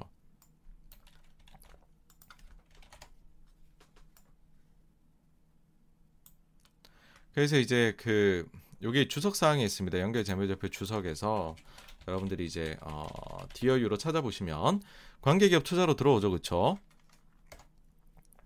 별표가 되어 있습니다. 관계기업 투자로 편입된 이후의 재무정보입니다 라고 이야기를 합니다. 그래서 당반기라고 했지만은 그러면 유월 사일부터 유월 말일까지의 숫자가 들어온 걸 거잖아요. 여기에 보시면 매출이 삼십삼억이고 당기순이익이 적자 사억입니다. 자, 여기에서 우리가 무엇을 확인을 할 수 있느냐라고 하면 매출이 삼십삼억이라 했잖아요. 근데 편입일부터니까는 유월 사일이니까는 유월 달 이십칠일 동안에 매출이 삼십삼억 나온 거죠.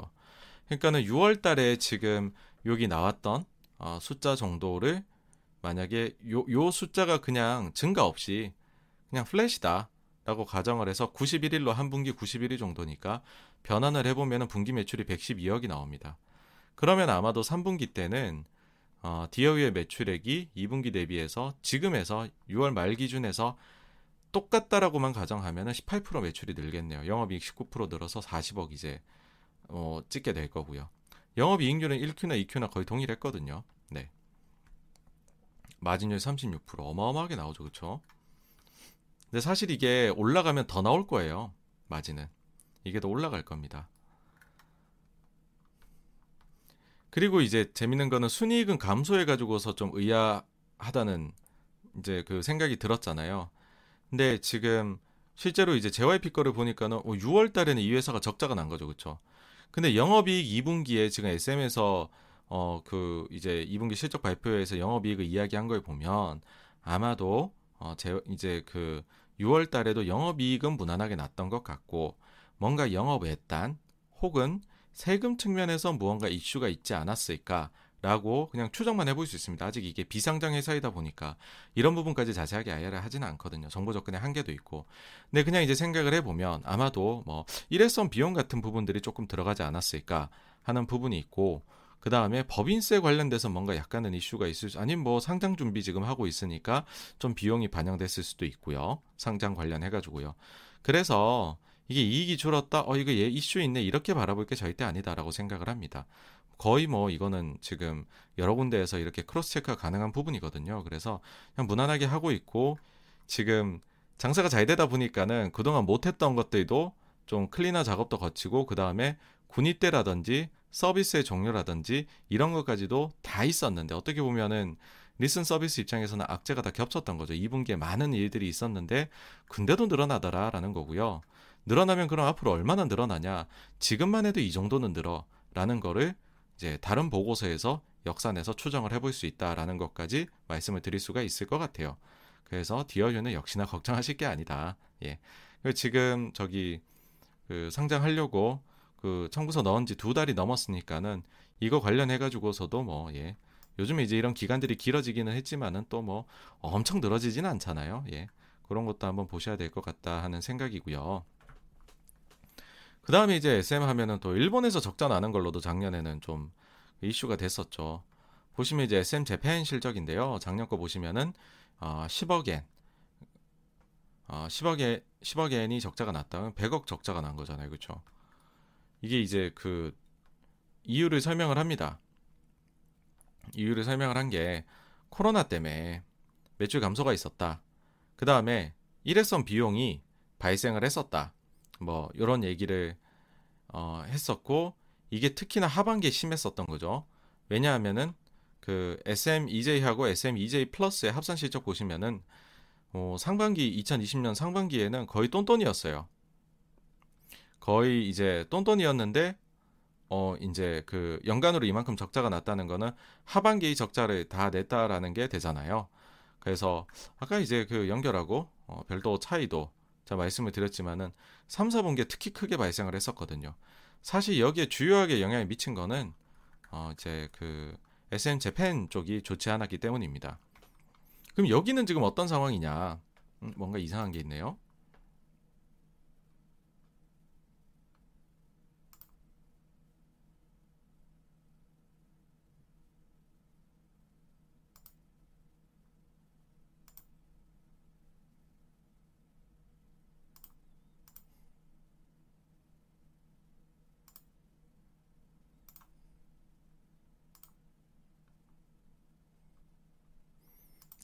다시 한번 네, 돌아와서 진행하도록 하겠습니다. 자, 이거는 이제 무슨 일이 있었느냐라고 하면 어, 그 합병 거래가 어, 있었어요. 그러니까는 여기 이제 저희 팔십육 번가 영상으로 초기에 좀 만들어진 게 있습니다. 여기 보시면은 일본 사업 재정비를 해요. 어, 그 이게 이제 비욘드 라이브 이런 거랑도 다 연결이 돼 있는 건데 원래 이제 에스엠 엔터에서 에스엠 재팬을 통해 가지고서 에스엠 이제이하고 에스엠 이제이 플러스를 가지고 있었고 키이스트가 일본 상장사입니다. 스트림 미디어라고 있거든요. 요거를 이제 지배를 하고 있었습니다. 근데 이제 그 요 요 구조를 바꾸죠. 뭐냐면은 에스엠 이제이하고 스트림 미디어를 합병을 시켜서 어, 에스엠 재팬이 에스엠 이제이 그 에스, 아, 스트림 미디어 요게 이제 에스엠씨라고 지금 표현되어 있는 거거든요. 합병법인 이름이 에스엠씨를 이제 칠십 퍼센트 이상 지배를 하고 에스엠 이제이 플러스를 가지고 있어서 지금 이제 실제로 실적 발표할 때 보시면 에스엠씨하고 에스엠 이제이 플러스 이렇게 나눠서 이제 하죠. 요게 이제 일본 사업인 거죠. 둘을 합치면은 그런 식으로 이제 재정비를 했는데 어 그러면 여기서 딱 아이디어 떠오르시죠. 뭐야? 에스엠씨는 상장사구나. 그러면 상장사는 정보가 있다는 거잖아요, 여러분. 네. 상장사면 아이알이 당연히 있겠죠? 체크를 해보겠습니다. 홈페이지 들어가면 다 나와 있어요. 아니면은, 그, 일본, 그거 볼 수 있는 에디, 다트 같은 거죠. 에디넷 들어가면 또 다 나와 있거든요. 그래서 이제, 저, 이제, 스트림 미디어. 여기 들어가시면 아이알이 있어요.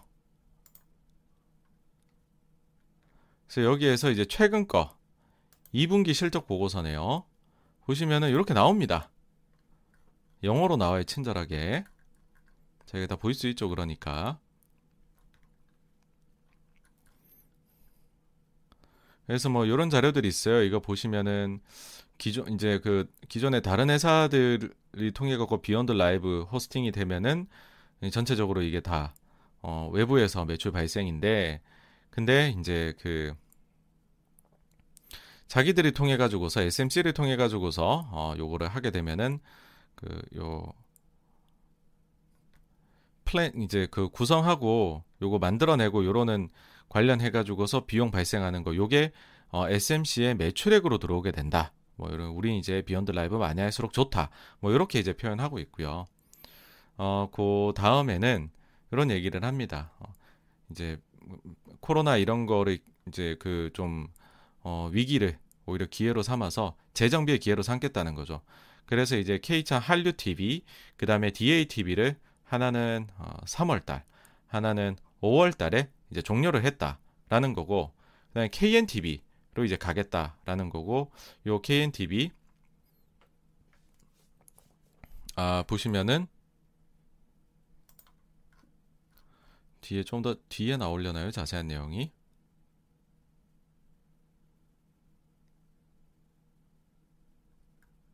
아, 여기 있네요. 요게 이제 그 핸드폰으로도 볼 수 있게 자기네가 이제 서비스 지금 어, 개발을 하고 있다고 해요. 지금 스트림 미디어에서.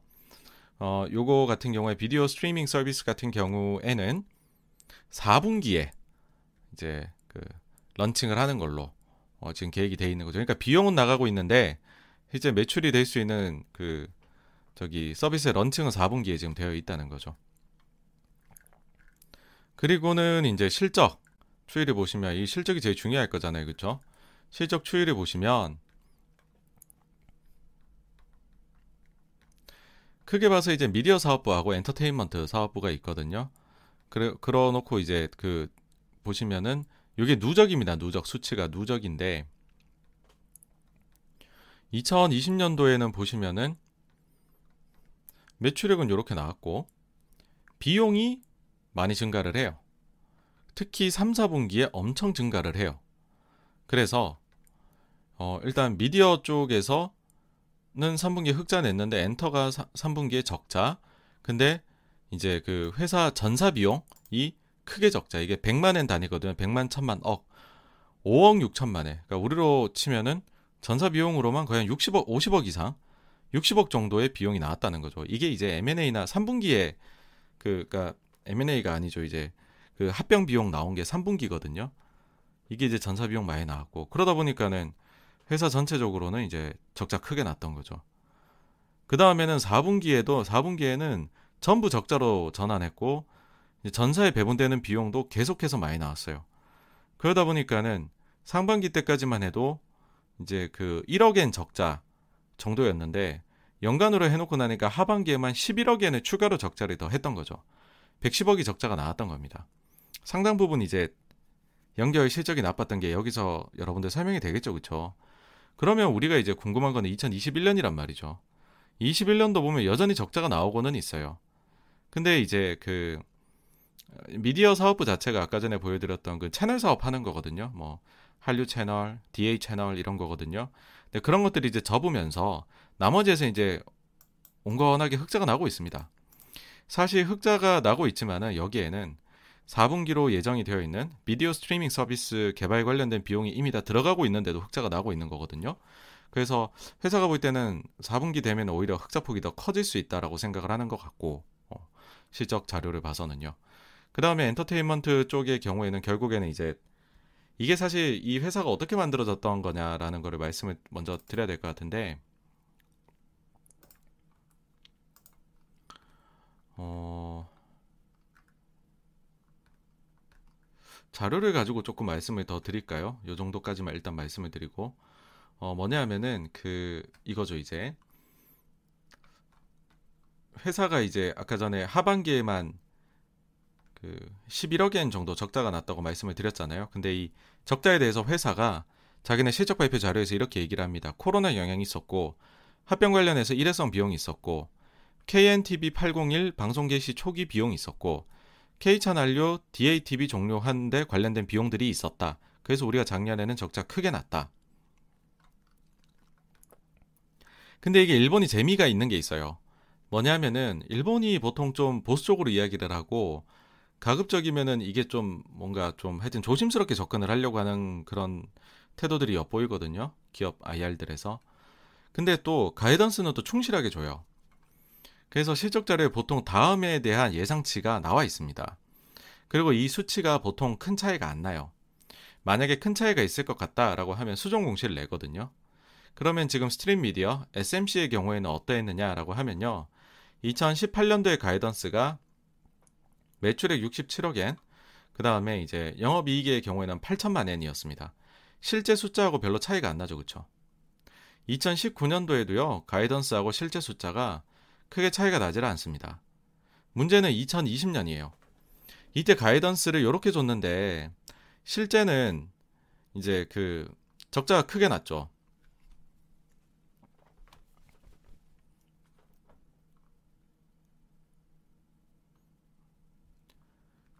그리고 이제 이천이십일 년도에는요. 가이던스 자체를 적자를 줬어요.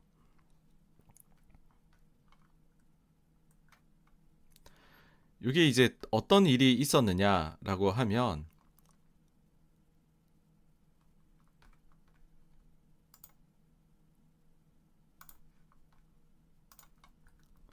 여기서부터는 조금 팁을 말씀을 드릴게요. 여러분들이 아예 뉴스 있죠. 이게 일본 많은 기업들이 이런데 들어가서 보셔도 영어 쪽이 별 자료가 없는 경우들이 많아요. 근데 일본어로 바꾸십시오. 보통 이게 한국어로 다 되잖아요, 요새는 사이트들이. 그러고서 아이알 들어가잖아요. 뉴스 목록 보시면요. 다 나옵니다. 비교 한번 해볼까요? 영어랑 다시. 없습니다. 일본도 들어가서 꼭 보세요. 아시겠죠?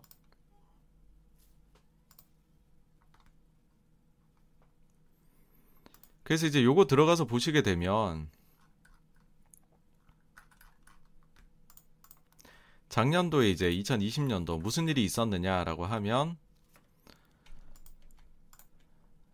처음에 가이던스 주는데 이게 이제 십구 년 말 사분기 실적 발표하면서 이천 그 다음에 이천이십 년에 대해서 가이던스를 주는 거거든요. 그게 이제 이거였죠. 오십팔억엔 매출에 사천만 엔 이익을 얘기를 했었죠. 근데 이게 이제 그 일 분기 보고서가 나왔을 때까지만 해도 요 숫자가 유지가 돼요.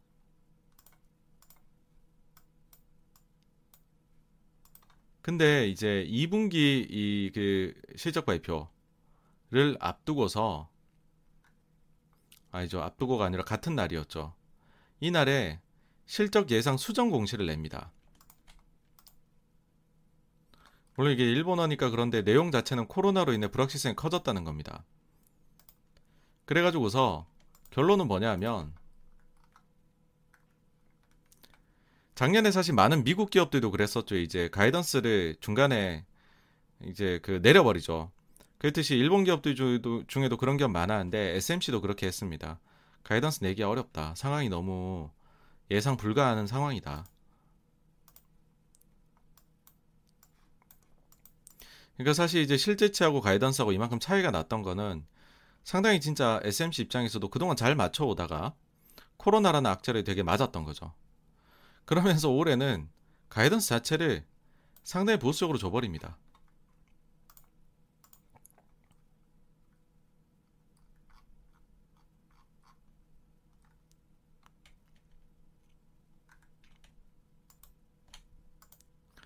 연초에 보시면 이제 이천이십일 년도에 대해서 적자 자체를 가정을 하고서 자료를 이제 주죠. 그러고 가장 최근에 있었던 이 분기 실적 발표에서도 이거를 유지를 합니다. 그대로. 자, 그러면 무슨 일이 발생을 하느냐. 지금 이 분기 실적이거든요. 이 분기까지 누적으로 삼억 이천만 엔 적자를 내고 있어요. 지금 스트림 미디어가. 근데 가이던스가 연간이 삼억 이천만 엔 적자를 가이던스로 주고 있어요. 그리고 이걸 바꾸지 않고 있습니다. 수정을 할 것 같으면 수정을 했겠죠. 근데 아직까지 바꾸지 않고 있어요. 사실 팔월 달에 이제 그 이 분기 실적이 나왔는데 최근에 나왔죠. 에스엠 실적 발표 이틀 전에가 나왔는데 그, 그 근데 이거를 이번에 내면서 안 바꿨다라는 거는 역산을 해보면 하반기가 비이피라는 겁니다. 그래서 과거의 경향성을 봤었을 때에는 하반기 적자가 크게 감소할 수 있을 것 같다라는 생각을 조심스럽게 해봅니다. 그러니까는 지금 보시면은 원래 이제 상반기에는 거의 똔똔이었는데 하반기 적자에 크게 냈었잖아요. 근데 하반기에 지금 그 주요 이유 중에 하나였던 에스엠씨가 하반기를 비이피로 보고 있다는 거죠. 그러면은 저희가 굉장히 좀 기계적으로 에스엠에 대해서 예상을 할 때는 어, 일본은 적자야 이걸 그냥 깔고 가는데 상장사가 과거의 경험을 토대로 봤었을 때는 요번에 예상이 맞아 들어갈 가능성이 저는 있다고 생각을 하거든요. 그래서 제 생각에는 일본에 대해 가지고서는 가정치들을 올려야 되지 않을까라는 생각을 합니다. 그럼 이제 이게 과연 가능할까라는 거를 회사의 입장을 보면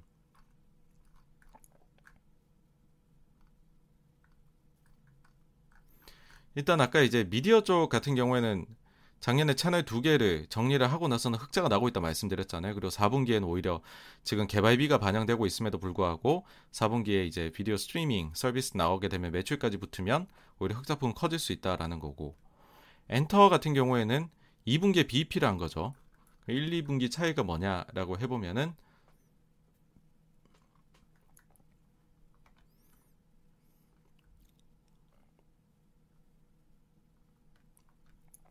슈퍼주니어, 뭐 샤이니 이런 그 이제 뭐 활동들이 있었다는 거죠. 이런 것들 때문에 이제 그 이런 활동이 조금만 있으니까는 이제 비피가 나오더라라는 겁니다. 실제로 지금 샤이니 앨범은 그 어 요게 그 위클리 데일리 넘버원이라고 얘기하는데 이게 칠만 몇천 장 팔린 걸로 알고 있거든요. 일본에서. 그래서 아마 삼 분기에도 그냥 이 분기처럼 거의 뭐 어, 비피 정도로는 나오지 않을까. 예, 활동 요 비교를 해보면 아, 그런 생각이 들어요. 그러니까는 회사가 얘기하는 게 그렇게 무리한 가정치가 없다는 거죠. 예, 이미 적자를 얘기를 했었던 회사고 그 그대로 가고 있고 회사는 그래서 가이던스를 바꿀 이유가 없다. 그러면은 여튼 돌고 돌아와서 다시 한 말씀을 드리지만 역산을 해보면은 우리는 굉장히 기계적으로 적자를 가정하지만 적자 안 날 수도 있다라는 겁니다. 요 부분 아까 전에 앞에서 말씀을 드렸었고요. 그 다음에 이제 세 번째 포인트 같은 경우에는 이제 앨범 판매를 하게 되면 영업 레버리지 효과가 크게 나타나는 게 확인이 됐다라는 겁니다. 그러니까 사실 이제 이번에 앨범 많이 팔리는 건 오케이 알겠어. 육백오십만 장 와 많이 파네. 근데 에스엠이 그렇게 많이 판다고 영업 레버리지가 날까? 라고 생각하셨던 분들이 꽤 많으시죠. 저도 사실 궁금했어요. 그러면 얼마나 잘 나올까? 비교가 꽤나 용이합니다. 이게 나머지 숫자들 합친 거는 분기별로, 그러니까 이천이십일 년 일 분기나 이천이십 년 이 분기하고 이번 분기하고 별 차이가 없어요. 오롯이 늘어난 게 이제 음반 음원이 늘어난 거죠. 차이가 나는 거죠. 근데 또 참 그 아주 재미나게도 지난 일 분기하고 작년 이 분기가 또 음반 음원이 또 비슷해요. 큰 차이가 안 납니다. 그러면 이게 비용 구조하고를 한번 제가 쫙 한번 구해봐서 매출이 증가한 만큼을 음반이라 생각해가지고서 그에 따른 공헌이익이 어느 정도일지를 계산해 볼 수 있겠다는 생각이 들더라고요. 그래서 한번 해봤습니다. 예. 자, 일단은 이천이십일 년도 일 분기, 이 분기, 그다음 이천이십 년도 이 분기 어, 비교를 해보시면 별도 기준이죠.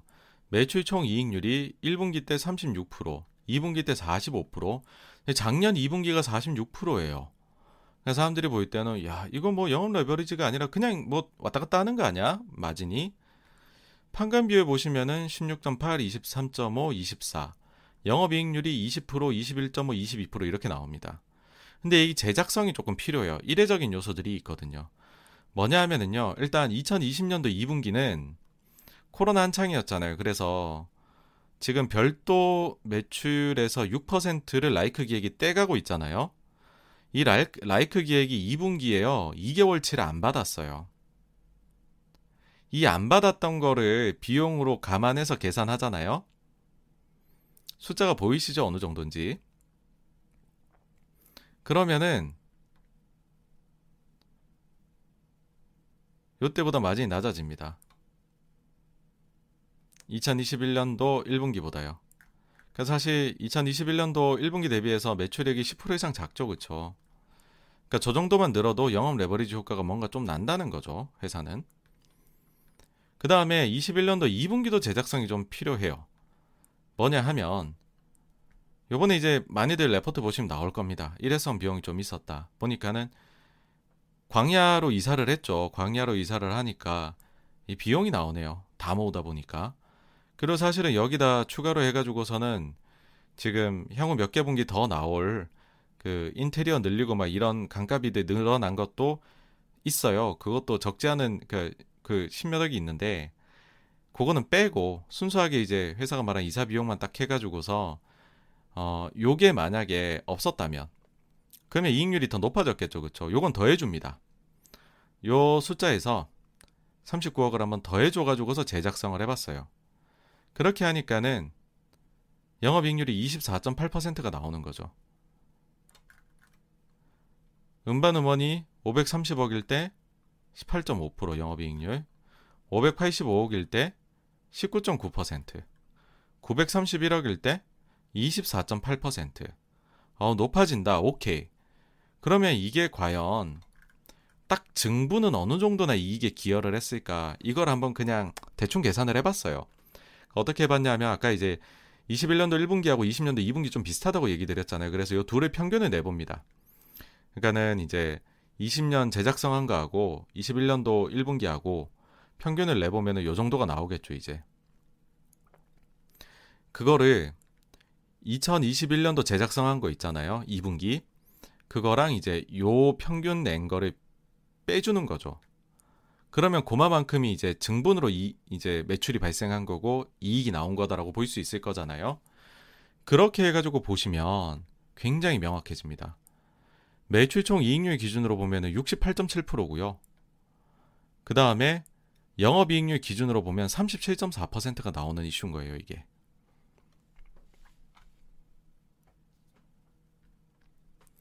그러니까는 앨범을 많이 팔면 영업 레버리지 효과는 확실히 있다. 영업이익률 기준으로는 삼십칠 퍼센트가 더 나, 삼십칠 퍼센트에 달하는, 매출 총 이익률 기준으로는 거의 한 육십, 칠십 퍼센트 가까이에 되는 거다. 그러니까 역시나 이제 앨범 많이 팔면 좋다라는 말씀 드리고 싶고요. 특히나 그럴 수 있는 게 예, 이제 그 보통 이렇게 앨범 많이 팔려면 연차가 좀 쌓여야 돼요. 팬덤이 쌓여야 되잖아요. 근데 지금 엔시티가 잘 팔리는 건데 엔시티는 재계약 시즌 도래한 사람이 아직 한 명도 없죠. 저연차라는 겁니다. 그래서 회사 배분이 분명히 더 좋을 테고 그러면 마진이 더 좋을 수밖에 없거든요. 그래서 실제로 그럼 그 중분의 마진이 얼마나 돼요라고 그냥 이제 통밥을 굴려갖고서 그냥 적당히 계산을 해보면 이 정도로 상당히 높게 나온다라는 것 정도까지 말씀을 드릴 수가 있을 것 같아요. 예. 어, 여기까지가요. 그래서 이제 엔터에 대한 내용이고요. 다음에 대, 다음으로 넘어가겠습니다.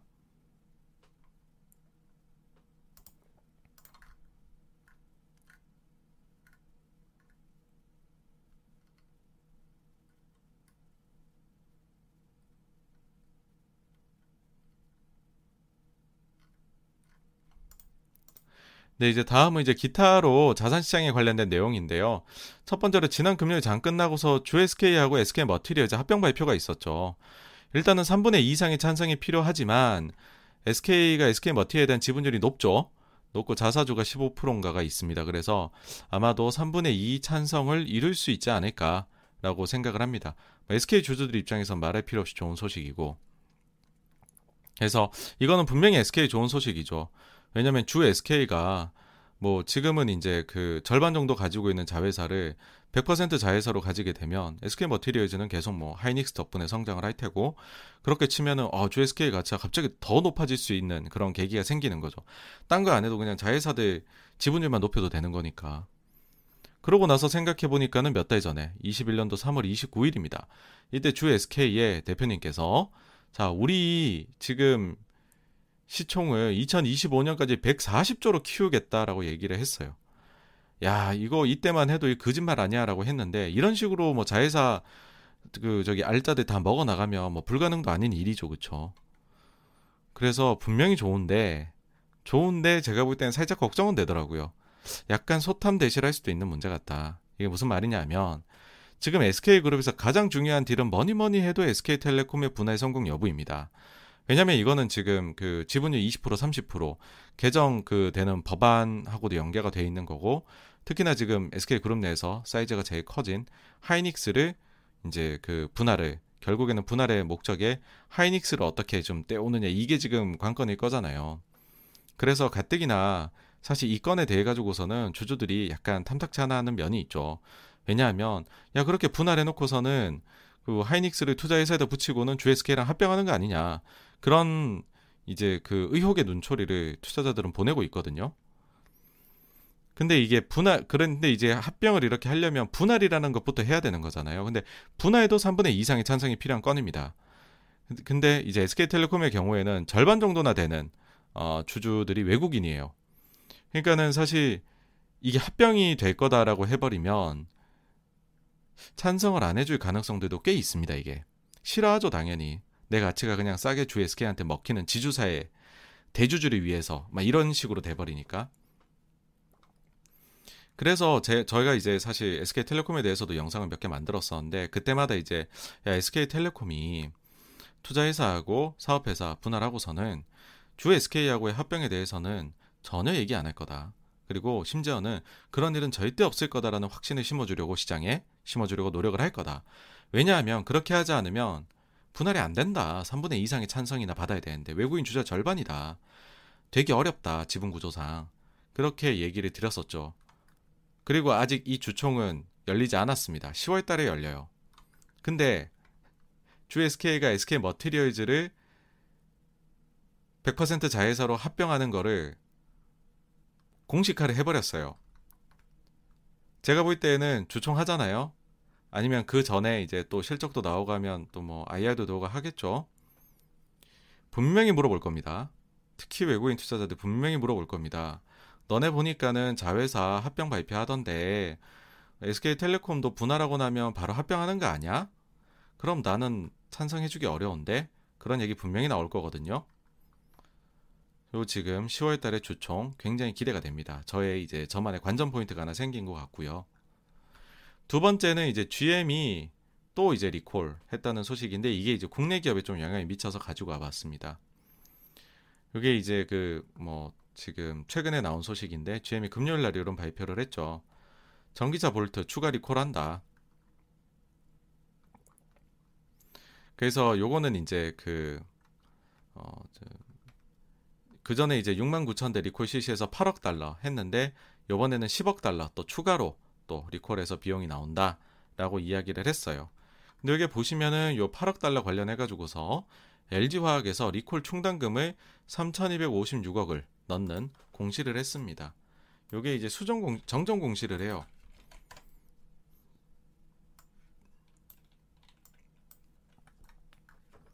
실적 내고 나서 이제 정정을 팔월 십일 날 합니다. 이십구일 날 실적 내놓고 십일 날에 이제 하는데, 여기 보시면은 이제 주요 이유가, 자, 고객사 리콜 조치와 관련하여 이거를 이제 반영을 했다라는 거죠. 그래서 요번에도 비율을 때려 보시면 대충 얼마 정도가 추가 충당금이 나올지가 보이실 거다라는 생각이 드네요. 그 다음에는 최근에 있는 이제 신규 상장주들의 질주에 관련된 얘기입니다. 어디까지 오를까? 뭐 사실 회사가 좋다 뭐 그렇게도 말할 수 있지만은 제가 볼 땐 지금은 수급 요인이 더 크다 이렇게 생각을 합니다. 어떤 수급 요인이냐? 뭐 엠에스시아이, 그 다음에 에프티에스이, 코스피 이백 뭐 이런 각종 굵직굵직한 지수들의 편입이 되는 이슈가 있죠. 그러니까 지금 보시면 딴 건 다 파는데 외국인 기관 해가지고서 뭐 연기금 이렇게 해서는 신규 상장주들 뭐 크래프톤이나 카카오뱅크 계속 사고 있잖아요. 여기다가 수급을 말씀드린 이유는 한국의 경우에 공매도를 하려면 코스피 이백, 코스닥 백오십이어야 돼요. 아직 지수에는 편입이 안 됐잖아요. 그러니까 공매도를 할 수도 없어요. 게다가 연기금의 경우에는 대형주는 이제 일정 비중을 맞춰야 하기 때문에 이거를 일정 비중만큼은 자기네들 입장에서는 사야 될 수밖에 없는 거죠. 이게 벤치마크에 들어올 거니까 이제 미리 사두는 거죠. 그래서 딴 건 다 팔고 카카오뱅크, 크래프톤 요건 계속 사는 문제가 하여튼 지금 발생을 하고 있습니다. 그러니까 문제라고 말씀드린 거는 이제 수급이 좀 꼬여, 꼬이게 만드는 요소라는 거죠. 대형주들이 이렇게 되니까. 근데 이제 지금 상태로 봐서는 코스피 이백 특례편의 이 두 종목은 뭐 그냥 확실이라고 봐야 되거든요. 이렇게 되면 이 두 종목이 이제 다음 달에 있을 두 번째 주 목요일날 선물옵션 만기일에 종가에 이제 편입이 되는 거고, 그렇다라는 거는 이제 코스피 이백에 금요일부터 해가지고서는 공매도가 가능해진다라는 겁니다. 그렇다라는 말은 일단은 어, 요 종목들이 이제 공매도가 가능해진다는 거고요. 네, 더 이상은 말씀 안 드려도 되겠죠. 공매도가 가능해질 겁니다. 그러고는 이게 이제 특례 편입이 되니까는 이 특례 편입으로 인해 가지고서 방을 빼줘야 되는 종목들이 생겨난다는 거죠. 저희가 지난번 이제 그 어 그 저기 코스피 이백, 코스닥 백오십에 속해 있다가 어 여기서 이제 지수에서 탈락하게 되는 종목들 중에 몇몇 개들은 공매도를 추가로 할 수가 없잖아요. 그러니까는 공매도가 급격하게 커버가 됐었던 기억들이 있으실 겁니다. 그래서 요번에도 만약에 요 종목들 때문에 유탄을 맞아가지고서 떠나야 되는 종목들에는 의외의 기회가 있을 수도 있지 않을까라는 생각도 들고요. 이것도 잘 째려보시면 좋을 것 같고요. 그 다음에는 이제 매니저들은 이런 신규 상장 큰 종목들에 대해 가지고서 어떻게 대응해요 이런 얘기도 하시는데, 일단은 이게 인기 있어버리면 처음에 상장을 할 때 어 원하는 비중만큼 절대 못 받아와요. 경쟁률이 높기 때문에 찔끔 받아옵니다. 찔끔. 근데 이게 벤치마크에 포함이 되는 지수 이제 종목이니까는 그 다음엔 또 엄청 사야 되죠. 이제 그래도 뭐 비중만큼은 보통은 채워야 되니까. 근데 이제 그런 생각들을 하는 이제 그게 있어요. 뭐냐면 어 A라는 종목이 상장이 돼요, 여러분. 근데 제가 매니저예요. 그 A 종목이 너무 비싸다 생각이 되는 거예요. 진짜 사기 싫어요. 근데 너무 대형주예요. 그래서 사긴 사야 돼요. 사긴 사야 되는데 너무 비싸요. 그래서 사기 싫어요. 마음속으로는. 그런 종목들은 그냥 그 공모 가격도 최상단 뚫고 결정되고 첫날에 플러스 백 퍼센트까지 될 수 있잖아요. 동시호가에 장전에. 그러고 시작해서 삼십 퍼센트까지 오를 수 있는 거잖아요. 그렇게 소위 말해서 어, 그 따상을 가주기를 원합니다. 왜냐하면 첫날에 막 거래되고 있는 거 있잖아요, 여러분들. 상장 첫날에. 그 코스피 지수에 반영이 안 됩니다. 무슨 말인지 아시겠죠? 어떤 종목이 되게 비싸다 생각해서 이건 궁극적으로 빠질 거야 라고 생각했던 종목인데 근데 시장에서 인기 많을 것 같아. 근데 그 종목이 만약에 되게 커요. 근데 첫날 딱 들어와서 상한가를 간다. 그러면 지수에 만약에 그 종목이 차지한 비중이 한 삼 퍼센트인데 그 종목이 상한가 간다. 삼십 퍼센트 하면 영 점 구, 영 점 구잖아요. 영 점 구. 이것만 해도 구십 비피를 얻어 터지는 거거든요. 이거 없으면은 영 점 구 퍼센트를. 근데 첫날은요. 코스피 지수에 반영이 안 됩니다. 이게. 그러니까 싫어하는 종목은 첫날에 가능한 한 많이 오르기를 원해요. 예. 그리고 그 다음에는 보통 저희들이 이제 운영을 할 때는 벤치마크가 있죠. 비교지수가. 이게 코스피를 비교지수로 하는 펀드들도 있고 코스피 이백을 비교지수로 하는 펀드들도 있습니다. 그러니까 코스피를 비교지수로 하는 펀드들은 그래서 첫날의 결정을 보통 내려야 됩니다. 그날 살지 말지, 그날 비중을 얼마나 채울지를.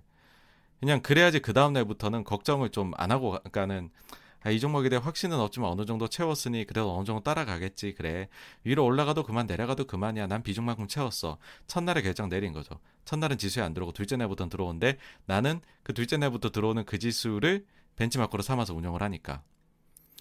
근데 코스피 이백을 기준으로 하시는 분들은 조금 다르죠.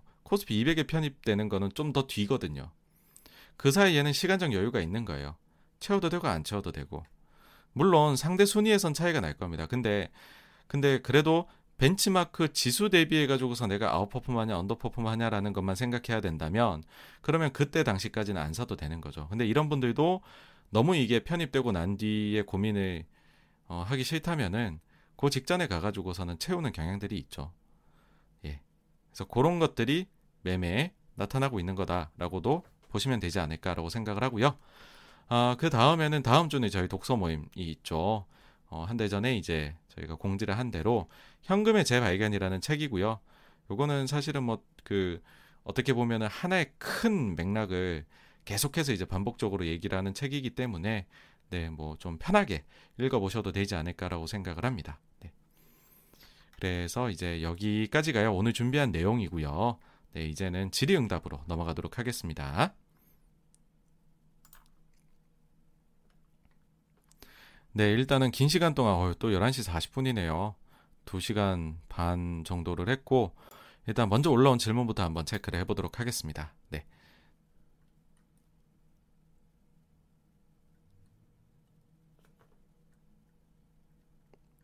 일단 사카빵님께서 인플레 베팅이 맞아서 현금 포지션 늘린 게 유효했는데 어우 네 잘하셨네요.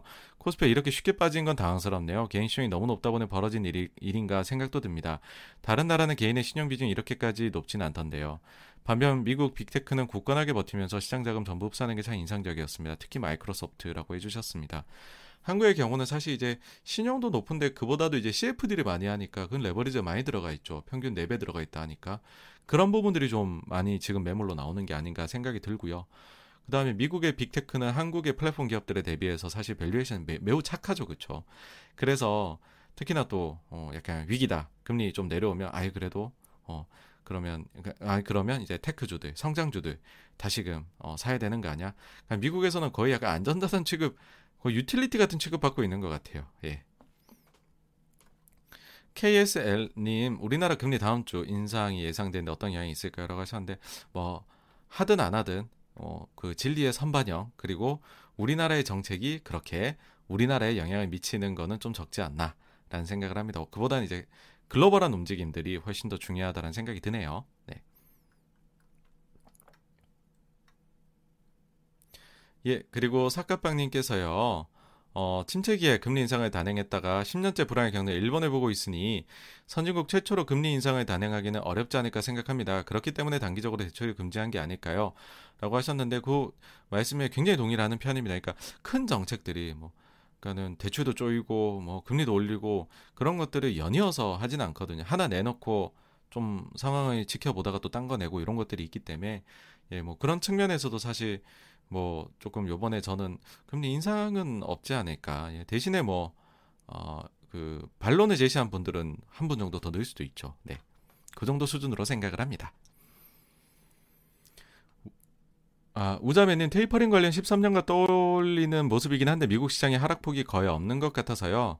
십삼 년 오 점 구 퍼센트라도 빠졌지만 현재 미국 시장 미동도 없는 것 같아서요 라고 하셨는데, 어 유일하게 빠진 시장이 이거죠. 예, 저기 중소형 지수. 예. 그러니까 미국 시장은 이제 그 그게 있는 것 같아요. 주요 지수, 주요 지수는 말씀해주신 대로 변동이 없었다. 근데 소위 연초에 뜨거웠었던 밈 주식이나 아니면은 연초 또 뜨겁게 달궜었던 중소형주라든지 그런 부분들은 테이퍼링 과거보다도 오히려 더 좀 더 많이 빠졌던 게 아닌가라는 생각이 듭니다. 그래서 시장별로 좀 다르게 모습이 나왔던 게 아닌가 정도 수준으로 생각합니다. 엠에스제이는 일정이 정말로 예, 복사해서 붙여넣기 정도. 네, 저도 그렇게 생각합니다. 요번에도요. 예, 십삼 년과 참 비슷하네요. 디스트릭 나인님, 금번 하이브의 글로벌 공연 취소 악재일까요? 공연에 감안하지 않더라도 삼 분기 매출 이익이 모두 이 분기 대비 개선될 것 같아서요 라고 하셨는데, 일단 딱 표면적으로 봐서는 악재라고 보실 수 있는데, 저는 하여튼 오히려 이걸 가지고서 더 추진력을 얻으려고 하시는 게 아닐까. 그러니까 그때 이 공연 예약을 받기, 그 스케줄이 짜기 시작했을 때보다 지금 인기가 사실 워낙 올라가 있기 때문에 오히려 더 큰 규모, 더 높은 티켓 프라이스를 기대할 수 있지 않을까라고 생각을 합니다. 예. 뭐 삼 분기 실적에 있어서는 일단은 뭐 피지컬 앨범이 나온 것도 있고 해가지고서 개선이고, 문제는 이제 개선 폭이죠. 어느 정도일 것이냐. 네, 이연된 것도 있으니까요. 네. 사카방네, 델타를 테이퍼링의 상수로 친다면 아, 미국이 부스터샷을 멈추고 백신을 전 세계로 배포해야 가능한 게 아닌가 싶은데 정치적 요인도 있을 테니 참 어려운 듯 합니다 하시는데, 사실 지금 보면은 어, 칠월 에프오엠씨 인터뷰에서는 상수로 보는 듯 했으나 지금 회의록과 최근 연준 인사들의 발언으로 봐서는 변수로 보고 있는 듯 합니다. 예. 이건식님, 실업수당이 구월 초 지급 종료이면 팔월부터 미리 구직활동에 많이 나서지 않을까요? 좋은 자리 구하거나 소득의 공백을 최소화하려면 어느 정도 미리 구직활동 나선다고 보는 게 맞지 않을까 싶은데요 하셨는데, 정확하십니다. 예. 근데 이게 지금은 좀 뿌려지고 있는 면이 있어요. 뭐냐 하면 이 그 정당별로 차이인데요, 공화당에서 지배하고 있는 주들 있잖아요. 그러니까 이거 연방정부에서 얘기했어도 지역 개별 주들에서는 정책에 반기를 들 수가 있더라고요. 가령 이제 그 추가 실업수당의 경우에도 원래는 구월 초까지 지급이 얘기가 됐었는데, 공화당이 지배하고 있는 주들에서는 이미 칠월부터 순차적으로 지급이 종료가 되고 있습니다. 그래가지고서 지금 저희가 이제 팔월 초에 봤던 칠월 숫자가 어 좀 잘 나온 데는 그 영향이 일부 반영된 거고, 팔월에는 그게 그렇게 하는 주들이 더 늘거든요. 그러니까 지금 이미 절반 이상의 주들이 조기 종료를 얘기를 했고, 대부분이 이제 그 민주당, 아 저기 공화당 지배 지역입니다. 그래서 원래 같으면 모두가 동일하게 시작해서 동일하게 끝냈다라고 하면은 빵 터졌을 텐데, 이게 조금 이게 흙 뿌려져 있는 면이 있어요. 절반 정도는 칠월 수치, 팔월 수치에 뿌려져 있을 거고요. 나머지 절반이 구월 수치에 한 방에 반영될 가능성은 있는 거죠. 그러니까는 칠, 팔월도 좋은데 그보다도 구월에는 한 일 점 오 배는 더 좋을 가능성이 있다. 뭐 이 정도로 생각하시면 좋을 것 같습니다. 네, 그리고 조우님 오셨네요. 네, 안녕하세요. 반갑습니다. 네, 그리고 아, 네, 세잔폴님, 아이고 또 이렇게 매주 바쁘신데 참석해주시고 후원해주셔서 감사드리고요. 그 다음에 어, 승포님께서요. 어, 안녕하세요. 이천십사 년 테이퍼링 시작까지 미국은 강세, 한국은 박스권이었는데 한국은 이때 어떤 종목들이 좋았을까요? 또한 이천이십일 년 말에도 한국은 미국 증시와 디커플링 시작될 거라고 보시는지도 궁금합니다. 매번 감사합니다 라고 하셨는데, 이천십이, 십삼, 십사 년은 굉장히 명확합니다. 당시에 제가 다녔었던 한국투자밸류자산운용같이 가치주 하우스들이 한국에서는 되게 잘했었습니다. 당시에 음식료 기업 이런 것들이 주가 굉장히 좋았고요. 개별주들이 장세였습니다. 네. 그러니까 장이 못 가니까 개별, 한국은 되게 심플한 게 있어요. 장이 못 가면 개별주로 가버려요. 근데 그 개별주 색깔이 성장주로 가느냐, 이제 아니면은 뭐 이렇게 싼 걸로 가느냐, 그러니까 소외주로 가느냐, 이런 차이가 있는데, 그때는 소외주로 갔었죠. 네.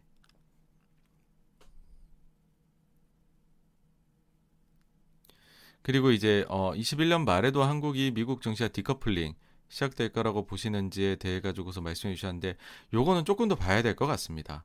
예, 그 조금 더 지켜봐야 되는 게, 어, 뭐 한 달 사이에 주가가 꽤나 크게 많이 변해가지고 어쨌든 주가 가격 요인도 매력도에 반영이 되다 보니까 조금 더 봐야 되지 않을까라는 생각이고요. 어, 네, 그렇습니다. 그 점은 조금 더 이제 클리어해진 면이 있으면 방송에서 다루려고 합니다.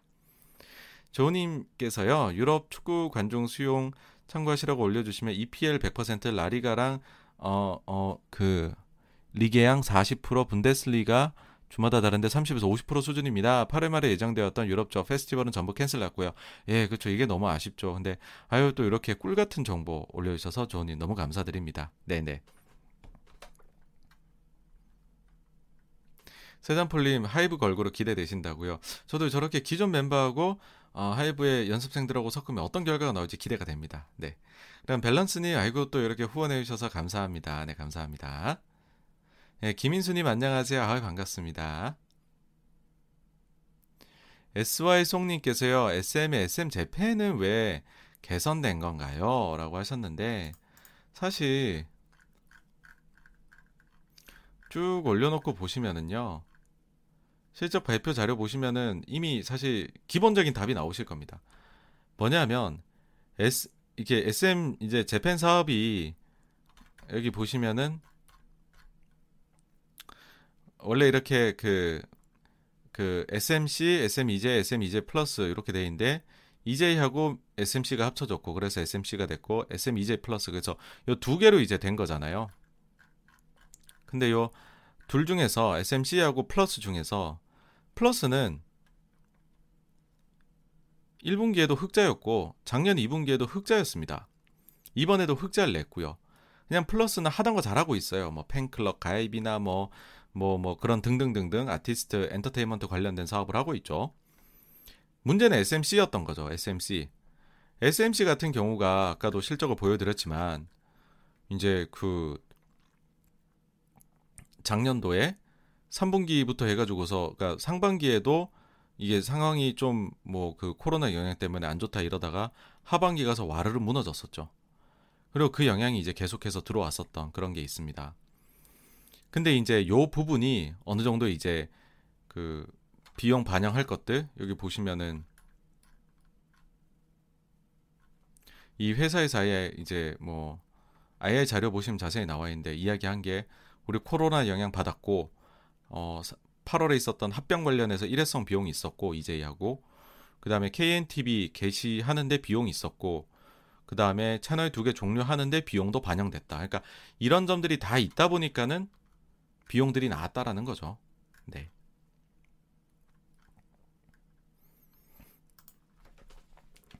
그래서 이제 이런 거를 고려하면 사실은 일본의 실적이 올라오는 거는 너무 당연한 수순이었죠. 너무 당연한 수순이었고, 아, 갑자기 또 보다 보니까 하나 생각이 나네요. 뭐냐면 이 회사가 또 재미난 게 하나 있습니다.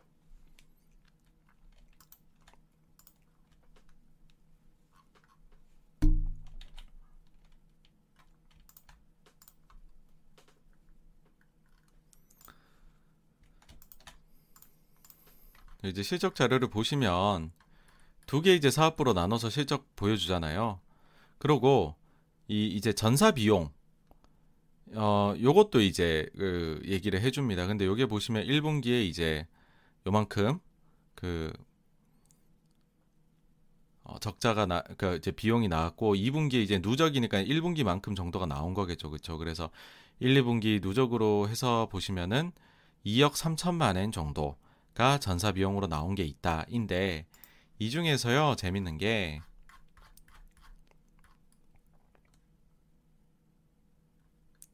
이게 주식 보상 비용 항목이거든요. 제가 뭐 일본어를 잘하는 건 아닌데 어차피 재무제표에 나오는 항목들은 다 비슷비슷하잖아요. 주식 보상 비용을 이제 그 주고 있는 게 있습니다. 지금 어, 에스엠씨에서 이게 칠천구백만 엔입니다. 어, 상반기 동안에. 그래서 보시면 지금 전사 비용에 뿌려져 있는 것 중에 삼분의 일은 또 주식 보상 비용이에요. 현금 유출이 있는 것도 아니고, 주식 보상 비용도 이게 막 합병하고 등등 하면서 나온 건데 계속 나올 건 아니거든요. 올해까지는 계속 나오겠지만. 그래서 그런 점들까지 고려를 해보면 에스엠씨도 사실은 뭐 이제는 뭐 적자가 저렇게 날 거예요. 그럴 회사는 절대 아닙니다. 예. 그래서 사실 뜯어보기만 했다면 일본 실적이 이제는 개선되게 좀 자명했죠. 네. 아, 씨나파님, 전에 씨제이이엔엠의 제작 능력을 말씀해 주셨는데 에스비에스의 제작 능력 어떻게 보시는지요? 라고 하셨는데, 지상파 중엔 제일 낫다. 그 다음에 다른 케이블 티비 대비해서도 제일 낮다. 근데 씨제이가 일 등, 에스비에스가 이 등인 것 같다. 과거에 사실 이제 그냥 경영 프로를 보셔도 그렇잖아요. 네, 결과들은 너무 잘 기억이 나시겠죠. 그래서 씨제이 일 등, 그 다음에 이제 약간 큰 벽이 있고 에스비에스, 그 다음에 큰 벽이 있고 나머지 회사들, 그 정도로 생각을 합니다. 그 다음 창일리님께, 창일리님께서 디어유를 제외하고도 다른 연결 회사들도 실적이 개선된 편인가요? 라고 말씀해 주셨는데, 네, 그렇습니다. 이게 지금 연결 회사들이 전체적으로 다 개선이 되고 있어요. 그러니까 작년에 사실 좀 일회성 비용들이 많았죠. 칠 거 다 쳐버리니까 뭐 무형자산에 있는 것까지 썩은 자산 다 드러냈잖아요. 특히 그래서 하반기가 안 좋았고, 그 다음에 하는 비즈니스들이 다들 코로나의 직방호 직격을 맞는 그런 비즈니스들이 많았고, 근데 에스엠, 씨엔씨에서도 보셨지만은 그걸로 인해 갖고 막 직원 이십 퍼센트씩 구조조정하고 막 이런 것들을 거쳐오고 있거든요. 그러다 보니까는 이제는 회사들이 뭐 키이스트로 보시면은 사 분기에 기대작이 있는 거고, 그 다음에 일본도 말씀을 드렸듯이 다 이제 정리를 해가지고서는 뭐 적자 나던 법인까지도 이제 비이피 맞출 수 있게까지도 아예 뭐 상장 회사가 가이던스를 내놓고 있을 정도이고, 기존 어, 에스엠의 그 일본 비즈니스는 뭐 계속해서 흑자를 내고 있고, 좀 그런 점들 보시면은 네, 뭐 다 개선되고 있다, 그렇게 말씀드릴 수가 있을 것 같습니다. 네, 네 그리고 일고님도 오셨네요. 네, 안녕하세요. 반갑습니다. 네, 나타뚜이님께서 앨범 판매 관련해서 가온과 한타 언급해 주셨는데, 어, 앨범 판매량 관련 가온은 출하량, 한타는 실제 소비자의 팔린 판매량 기준인 것으로 알고 있는데, 저는 무조건 가온입니다. 예, 그 일단은 그 가온이 좀 더, 그러니까 한터도 이제 그 가맹점을 많이 늘리긴 했지만 어, 가온만큼 다 커버를 하지는 않죠. 그래서 어, 가온을 좀 더 저도 중요하게 보고 있고, 예, 뭐 가온, 사실 가온만 보셔도 되지 않을까라 생각합니다. 네. 근데 이제 한터가 좀 더 실시간성이 있기 때문에 안 볼 수가 없죠 또. 네.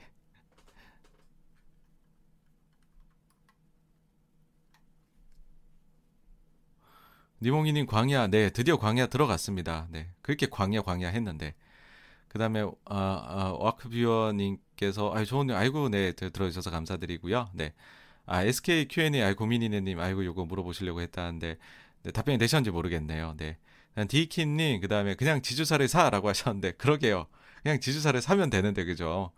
아, 참 에스케이, 참 에스케이도 셈법이 참 간단치가 않네요. 네, 그 다음에 라벤더 파초올리님, 어, 네, 그 아, 네, 이렇게 또 잘 봐주신다고 말씀해 주셔서 감사하고요. 네.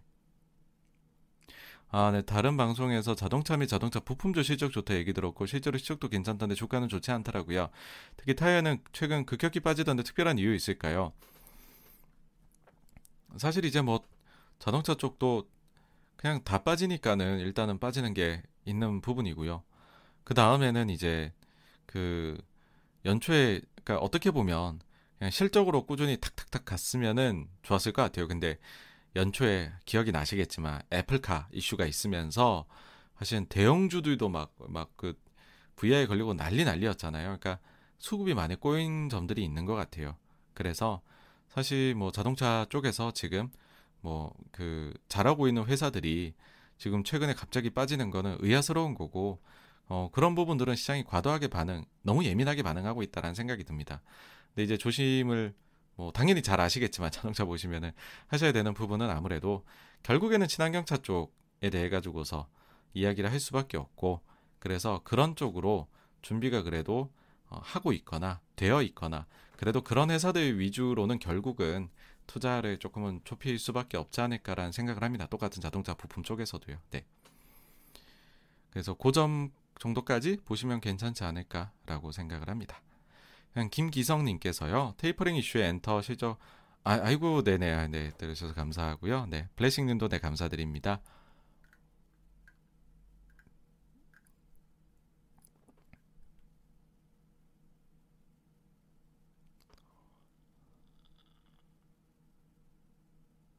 케이에스알님, 네, 편취되는 종목은 숏커버링도 있지만 패시브 자금 나가는 것도 있지 않은가 했었습니다. 예, 맞습니다. 그래서 이게 좀 잔고가 높아야 돼요. 잔고가 좀 높고 데일리로 좀 숏이 좀 그 이게 그 약간 크게 크게 계속해서 약간 조건 반사적으로 들어오는 종목들, 그런 것들이 괜찮을 것 같다라는 생각입니다. 네. 니몽이는 에스비에스처럼 외국인 살 수 없는 종목은 지금같이 외국인 파는 흐름에서는 약간 방어조 역할을 하는 것 같은데, 그럼 조정 후 리밸런싱 할 때도 빼고 생각하는 게 좋을까요? 라고 하셨는데, 사실 뭐 에스비에스도 호실적을 발표했기 때문에, 네. 그래서 뭐 굳이 약간 뭐 수급의 영향도 일부 있긴 하겠지만은 어, 호실적의 영향이 아무래도 더 크지 않을까라는 생각은 합니다. 예, 에스비에스가 굉장히 고생을 오래 하다가 올해 와서는 아, 우리도 정신 차리면 이 정도로 잘할 수 있어 그 보여주시는 것 같아요. 네. 네, 그리고 워크비언이 아이고 또 이렇게 후원해 주셔가지고요, 너무 감사드립니다. 네. 나따뚜이님, 크래프톤은 패시브 자금 생각하고 코스피 이백 특례 편입이 되는 구월 구일에 맞춰서 일, 이주 전에 매수할까 생각 중이었는데 아, 신규 상장에 대해 얘기해 주셔서 많은 도움 되었습니다. 감사합니다. 네, 참고로 지금은 생각보다 너무 빨리 반등해서 매수 여부를 고민 중입니다. 라고 하셨네요. 네. 네, 그럼 참, 참 세상이 빠르게 변하죠. 네네, 맞습니다. 정영선님께서 최근에 오랫동안 삼성전자 개인주주 비중이 육에서 십삼 퍼센트로 늘었다고 뉴스 나왔는데 어떻게 보시나요? 저는 오히려 최근에 들어온 개인주주들이 잘 안 팔지 않을까 생각하는데요. 라고 하셨는데, 사실 뭐, 그, 그런 게 있습니다. 이게, 어, 도박판이라고 가정을 해보죠. 카지노다라고 해보면은 평소에 카지노 안 하던 사람한테 그 카지노를 들어가게 하는 게 제일 어렵습니다. 일단 들어가고 나면 그 사람은요, 정말 큰 돈을 따거나 모든 걸 잃을 때까지는 그 카지노장을 빠져나갈 수가 없어요. 주식도 요번에 새롭게 주식을 시작하신 분이 코로나유로 굉장히 많으시거든요. 그런 분들 중에 많은 분들이 삼성전자를 선택을 하셨겠죠. 제가 볼 때는 이렇게 사실은 뭐, 뭐 일, 이십 퍼센트가 빠졌다, 아닌 기간 조정을 거친다, 그런 것들이 그분들을 아이 주식 난 다 팔고 이제는 안 할래 이렇게 떠나게 만든 요소는 아닐 거다라고 봐요. 그분들한테 큰 수익을 안겨다 주거나 혹은 엄청 빠져가지고서 엄청난 손실이 되면은 그때 가서 나가실 거다. 아까 말씀드린 카지노에서 떠나게 되는 요인하고 똑같다고 봅니다. 그래서 지금은 그냥 계속 머무시는 구간이지 않을까, 정영선님 말씀대로, 예, 그런 생각입니다. 엠에스건이 에스케이 지배구조 개편에서 에스케이티와 이노베이션 분할은 쉽게 예상했지만 머티리얼즈 합병을 왜 굳이 할까 싶은데요. 어, 이거는 사실 이제 에스케이의 경우에는 에스케이 각사마다 케이피아이로 주가가 다 결정이 돼 있죠. 그래서 주 에스케이의 그 씨이오분 입장에서는 에스케이 머티리얼즈를 합병을 하는 거를 매우 하시고 싶지 않았을까라는 생각을 합니다. 예. 그러니까는 그런 거죠. 이제 이제 경제라는 게 그렇잖아요. 각각의 개별적 주체들이 이기적으로 행동을 하면 경제 전체에는 도움이 된다, 뭐 이런 생각을 하는데 에스케이에서도 각각의 회사들이 주가를 위해서 열심히 일을 하면 그룹 전체도 좋은 거야라는 방향으로 움직이시는 거다라고 생각을 해요. 근데 그게 뜻하지 않은 결과를 약간은 지금은 좀 보이거든요. 저 개인적으로는 그건 조심해야 되지 않을까, 에스케이 그룹에서 그런 생각까지도 합니다. 예. 고민이니 아이고 아닙니다. 이거는 그냥 네, 어차피 그 쓰는 단어들이 이제 그냥 저기 정해져 있으니까요. 저거는 네, 네. 아, 어, 아 쿠 엘님, 어, 제이와이피 주주시라고 에스케이지와 있지는 유튜브 인스타 팔로워 및 조회수 꾸준히 증가 중인데 니주는 정체 수준입니다. 일본의 아티스트라는 특징으로 봐야 할까요? 아니면 근본적 문제로 봐야 할까요? 그러니까는 그 이제 니주는 코로나로 떴고 코로나가 지금은 좀 장벽이라 생각을 해요. 그러니까 코로나 때문에 그 프로그램이 그만큼 인기가 있었던 거고, 근데 여기서 더 나가려면은 사실은 대면 접촉을 많이 늘려야 되거든요. 일본의 특성상. 그러니까 뭐 다른 그룹들은 대면 접촉 안 해도 성장하지 않냐 이런 얘기도 하실 수가 있는데, 그런 데들은 기존에 대면 접촉을 한두 번 하고서 지금 그냥 일시적으로 못 하는 거잖아요. 근데 니주는 처음부터 대면 이제 그 대인 이런 거를 못 하고 있는 상황이잖아요. 근데 일본은 특히 나라도 더 이게 생각보다 넓고 유행이 퍼지려면 시간이 걸리고 그 다음에 조금 성장 스토리를 좋아하고 이런 것이 있는데, 그런 것들이 지금 좀 못 펼치고 있는 한계가 있는 게 아닌가 싶습니다. 그래서 코로나 상황이 개선이 돼서 오프라인 활동을 좀 적극적으로 할 수 있을 때부터 다시 한번 니주가 어 이제 한 단계 도약을 할 수 있지 않을까라는 생각을 개인적으로는 합니다. 네. 케이에스엘님, 에스엠 하반기 연결해서는 좋아질 것으로 예상된다면 본업은 하반기 어떨지요? 라고 하시는데, 본업의 경우에는 뭐 일단 컴백 라인업이 저 개인적으로는 상반기보다 하반기가 더 좋다고 생각을 하거든요. 왜냐면 엔시티 드림이 강력하긴 하지만 엑소도요.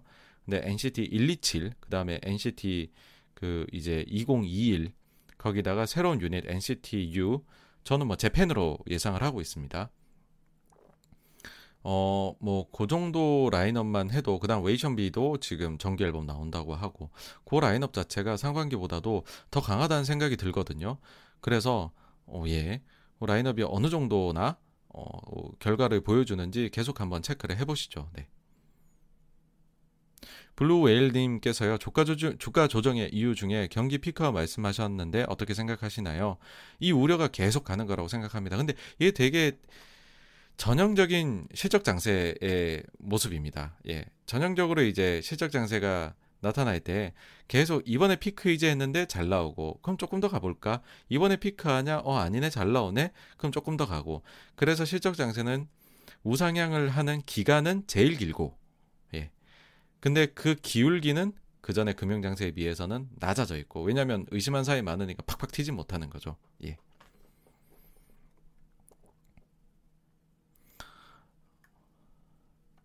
네, 아우, 네네, 그, 감사, 라벤더 파초올림도 주말 잘 보내시고요.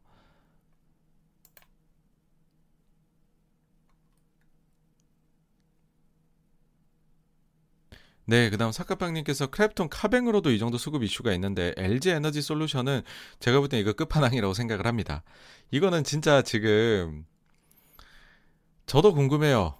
뭐 회사 말대로 진짜 백조짜리가 상장하는데 삼십 퍼센트를 공모를 해버리면 만약에 만약에요 어마어마한 일이 벌어지겠죠. 아유, 네, 솔직히 말씀드리면 뭐 개인 투자하는 거야 이럴 때 그냥 와 하고 말지만, 기관 투자자로 회사에서 일을 하고 있을 때 이렇게 대형 이슈 발생하면 머리 아프죠 진짜. 네, 아마 일단은 크래프톤 카뱅을 경험을 했기 때문에 많은 사람들이 엘지 에너지 솔루션 때는 먼저 더 빠르게 움직이려고 노력하지 않을까 싶어요.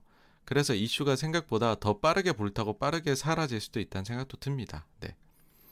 나따또이님, 전 지난주 하락이 너무 과도한 게 아닌가 생각해서 다음주 평소에 좋게 본 기업을 저가 매수할 생각인데 예전 테이퍼링 사례 언급해주신 것을 보니 잭슨홀 미팅을 타이밍으로 잡으면 괜찮을 것 같네요 라고 하셨네요.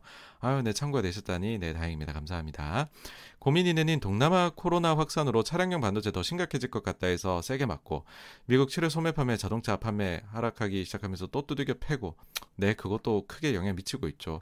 전 사실 소매 판매 감소 부분 듣고 차량용 반도체로 생산 판매가 줄면서 그런 것이 아닐까 생각했었는데 대부분의 해석은 자동차가 반도체 수급 문제 때문에 수급이 타이트하니까 가격 할인이 없어져서 소비 심리 이제 그 어 영향을 미치게 미치기 시작했다 하더라고요. 이 부분 어떻게 생각하시나요? 라고 하셨는데 두 가지 다 맞는 이야기라고 생각을 합니다. 사실 중고차 가격이 엄청 올랐고 그에 따라서 신차 가격도 많이 올라갔고, 그래서 이제는 할인 안 해주고 고객 입장에서는 임계점이 오는 거죠. 어느 순간 이상에서는 야, 내가 이 가격 주고 저 차 사야 돼. 진짜 아반떼 사러 들어갔다가 소나타가 아니라 아까 그랜저 사러 들어갔는데 소나타가 아니라 아반떼 타고 나와야 될 지경이거든요. 특히 중고차 시장은. 이 모든 것들의 원흉은 지금 차량용 반도체 수급 이런 것들이고요.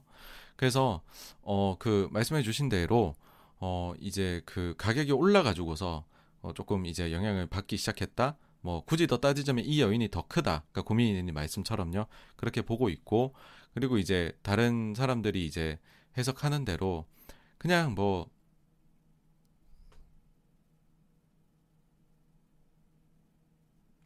아, 아니네요. 제가 조금 말씀을 잘못 드렸네요. 그러니까 고민이님 말씀은 차량용 반도체 생산이 줄어서, 그러니까 소위 말해서 뭐 그 팔릴 만한 잘 나가는 차의 재고가 부족하거나 이런 거 영향을 말씀하시는 것 같은데, 그러니까는 뭐 제가 볼 때는 그 말씀해 주신 것도 맞고, 그 다음에 뒤에 나오는 대로 이제는 가격이 올라서 어, 소비자들이 좀 부담된다. 요것도 맞고 그렇게 생각합니다. 실제 느껴지는 거는 뭐 후자 쪽의 경우에는 이제 집인 것 같아요. 집도 계속 해가지고 이제 자재 부족해가지고 가격 올라가고 하니까는 신규주택 이쪽에서는 좀 영향이 나오고 있거든요. 예, 같은 맥락으로 봐야 되지 않나라는 생각입니다.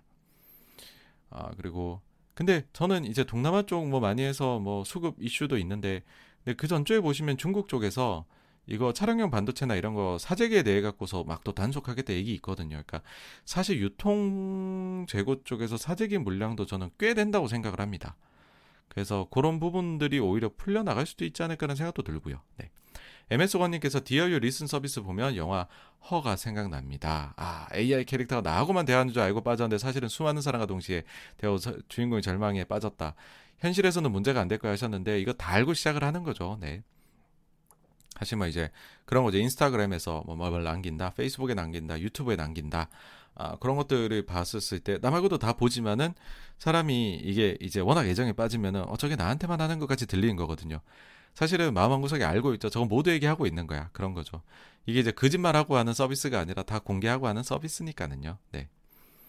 고민이네님, 저번 주에 중고차 가격지수 하락이 자동차 수요 악화의 시작이 아닌가 걱정된다 여쭤봤는데, 아, 네. 저도 친환경차 부분을 제일 크게 보고 있는 게 맞다 생각해 이 부분 진행과 판매를 제일 신경 쓰고 있는데 소매 판매 발표에서 바로 줄어들면서 생각보다 크게 두들겨 맞으니 관심은 생각보다 더 둘 필요 있나 생각돼서 여쭤봅니다라고 하셨는데, 어, 일단은 그 모든 약간 좀 약간 비이성적으로 일어났던 일들은 피크를 맞은 건 맞는 것 같아요.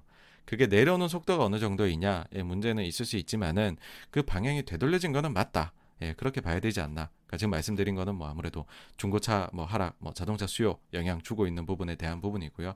그다음에 이제 장기적으로 봐서는 무조건 친환경 쪽은 일단은 그냥 뭐 뭐랄까요? 깔고 가야 되는 이슈 뭐 그런 거 부분인 것 같습니다. 그러니까 깔고 가는데 필수적으로 봐야 되는 이슈 그런 것 같습니다. 네. 케이에스엘님 게임주도 한번 다뤄주신다고 했는데 기대하고 있겠습니다라고 하셨는데 아유 부담되네요. 네네. 게임주, 네. 잘 준비하도록 하겠습니다. 네. 펄어비스 중국 사전 등록 관련 뉴스는 어떻게 생각하시는지요? 하셨는데, 뭐, 결국에는 지금, 그, 일단은 뭐, 중국에서 여러 가지들을 뭐 규제를 가하고 있다라고 하는데, 그 말만 또 잘 들으면 나올 수 있는 게 아닌가라 생각을 해요. 그래서 펄어비스 경우에는 최근에 판호를 받은 거고, 어, 그러면은 이게 또 기대작이기도 하니까는 요게 게임은 뭐 무난하게 출시가 되지 않을까.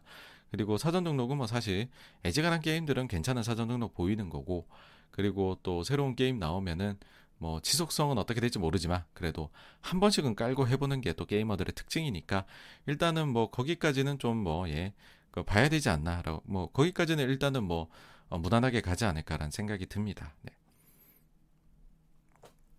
네, 그래서 어 일단은 네, 그 적어주신 거에 대해 가지고서는 다 말씀을 드렸는데요. 네, 뭐 어유 또 시간이 또 저희 열두 시가 넘어갔네요. 늘 또 사실 오늘 시작하면서 세 시간은 너무 긴 것 같아. 좀 더 이거 들으신 분들 세 시간씩 들으시면 너무 힘드시지 않을까 생각해서 말을 좀 줄여야지 했는데 역시나 말을 줄일 수가 없네요. 네, 죄송합니다. 네, 아, 워크뷰어님께서 휴대폰 휴대폰 부품 관련주의 하락의 이유는 어, 근데 사실 전부 다 하락을 해서, 어, 이게 사실 딱히 이유를 말씀드리기가 어려운 것 같아요. 이게 진짜 이게 제일 좀, 뭐랄까요? 투자자들 입장에서 답답한 거죠. 왜 빠지지? 이유를 알고 싶은데, 근데 그건 그래도 섹터 괜찮은 것 같은데 빠지네? 라고 해보면은 사실 이제 증시가 이렇게 하락을 할 때는 장사, 뭐 이런 때는 뭐 장사가 없다. 예, 이런 큰 파도 앞에서는. 그래서 뭐 여러 이유들을 저도 지금 당장이라도 막 뭐 이런 이런 이유입니다라고 말씀을 드릴 수도 있을 수는 있을 것 같아요. 근데 그보다는 제일 큰 이유는 아, 증시 하락이 더 크게 작용을 했고 그게 특히나 개별주들한테는 지금 좀 더 크게 작용을 했다. 아, 그렇게 그냥 생각하시는 게 예, 조금 더 적당하지 않으실까라는 생각이 듭니다. 네. 어, 니몽이님께서 쓰신 글이 없어졌나요? 뭔가 이게 뭐가 있나? 오늘 좀 채팅창이 이상한 글도 있고 뭔가 채팅창이 살짝 이상한 것 같습니다. 네네. 네, 뭐 언제든지 남겨주시면 제가 답변 드릴 거고요. 네. 아유 또 엠에스건님 이렇게 또 후원 남겨주셔서 너무 감사드립니다. 네네.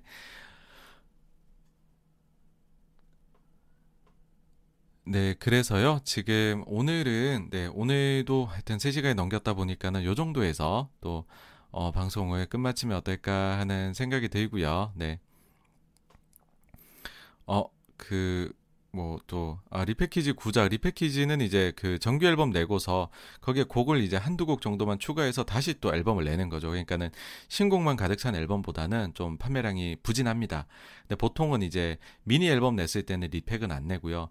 이제 왜냐면 미니 앨범에는 곡수가 적으니까 정규 앨범 곡수 많잖아요. 근데 거기다가 이제 한두 개 추가. 그러면은 조금 더 의미가 있으니까 그렇게 해가지고 리패키지를 보통 내게 됩니다. 네네. 그렇습니다. 네.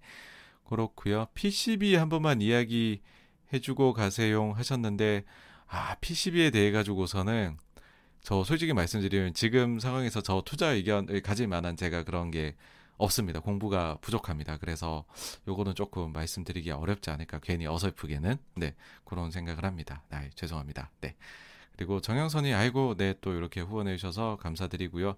불타는 토요일인데 노셔야 되는데 이게 참 이게 그 세 시간 이상 그냥 이렇게 목소리 나오는 방송만 듣고 계시니까 괜히 제가 좀 죄송스럽고 민망해지네요. 네네.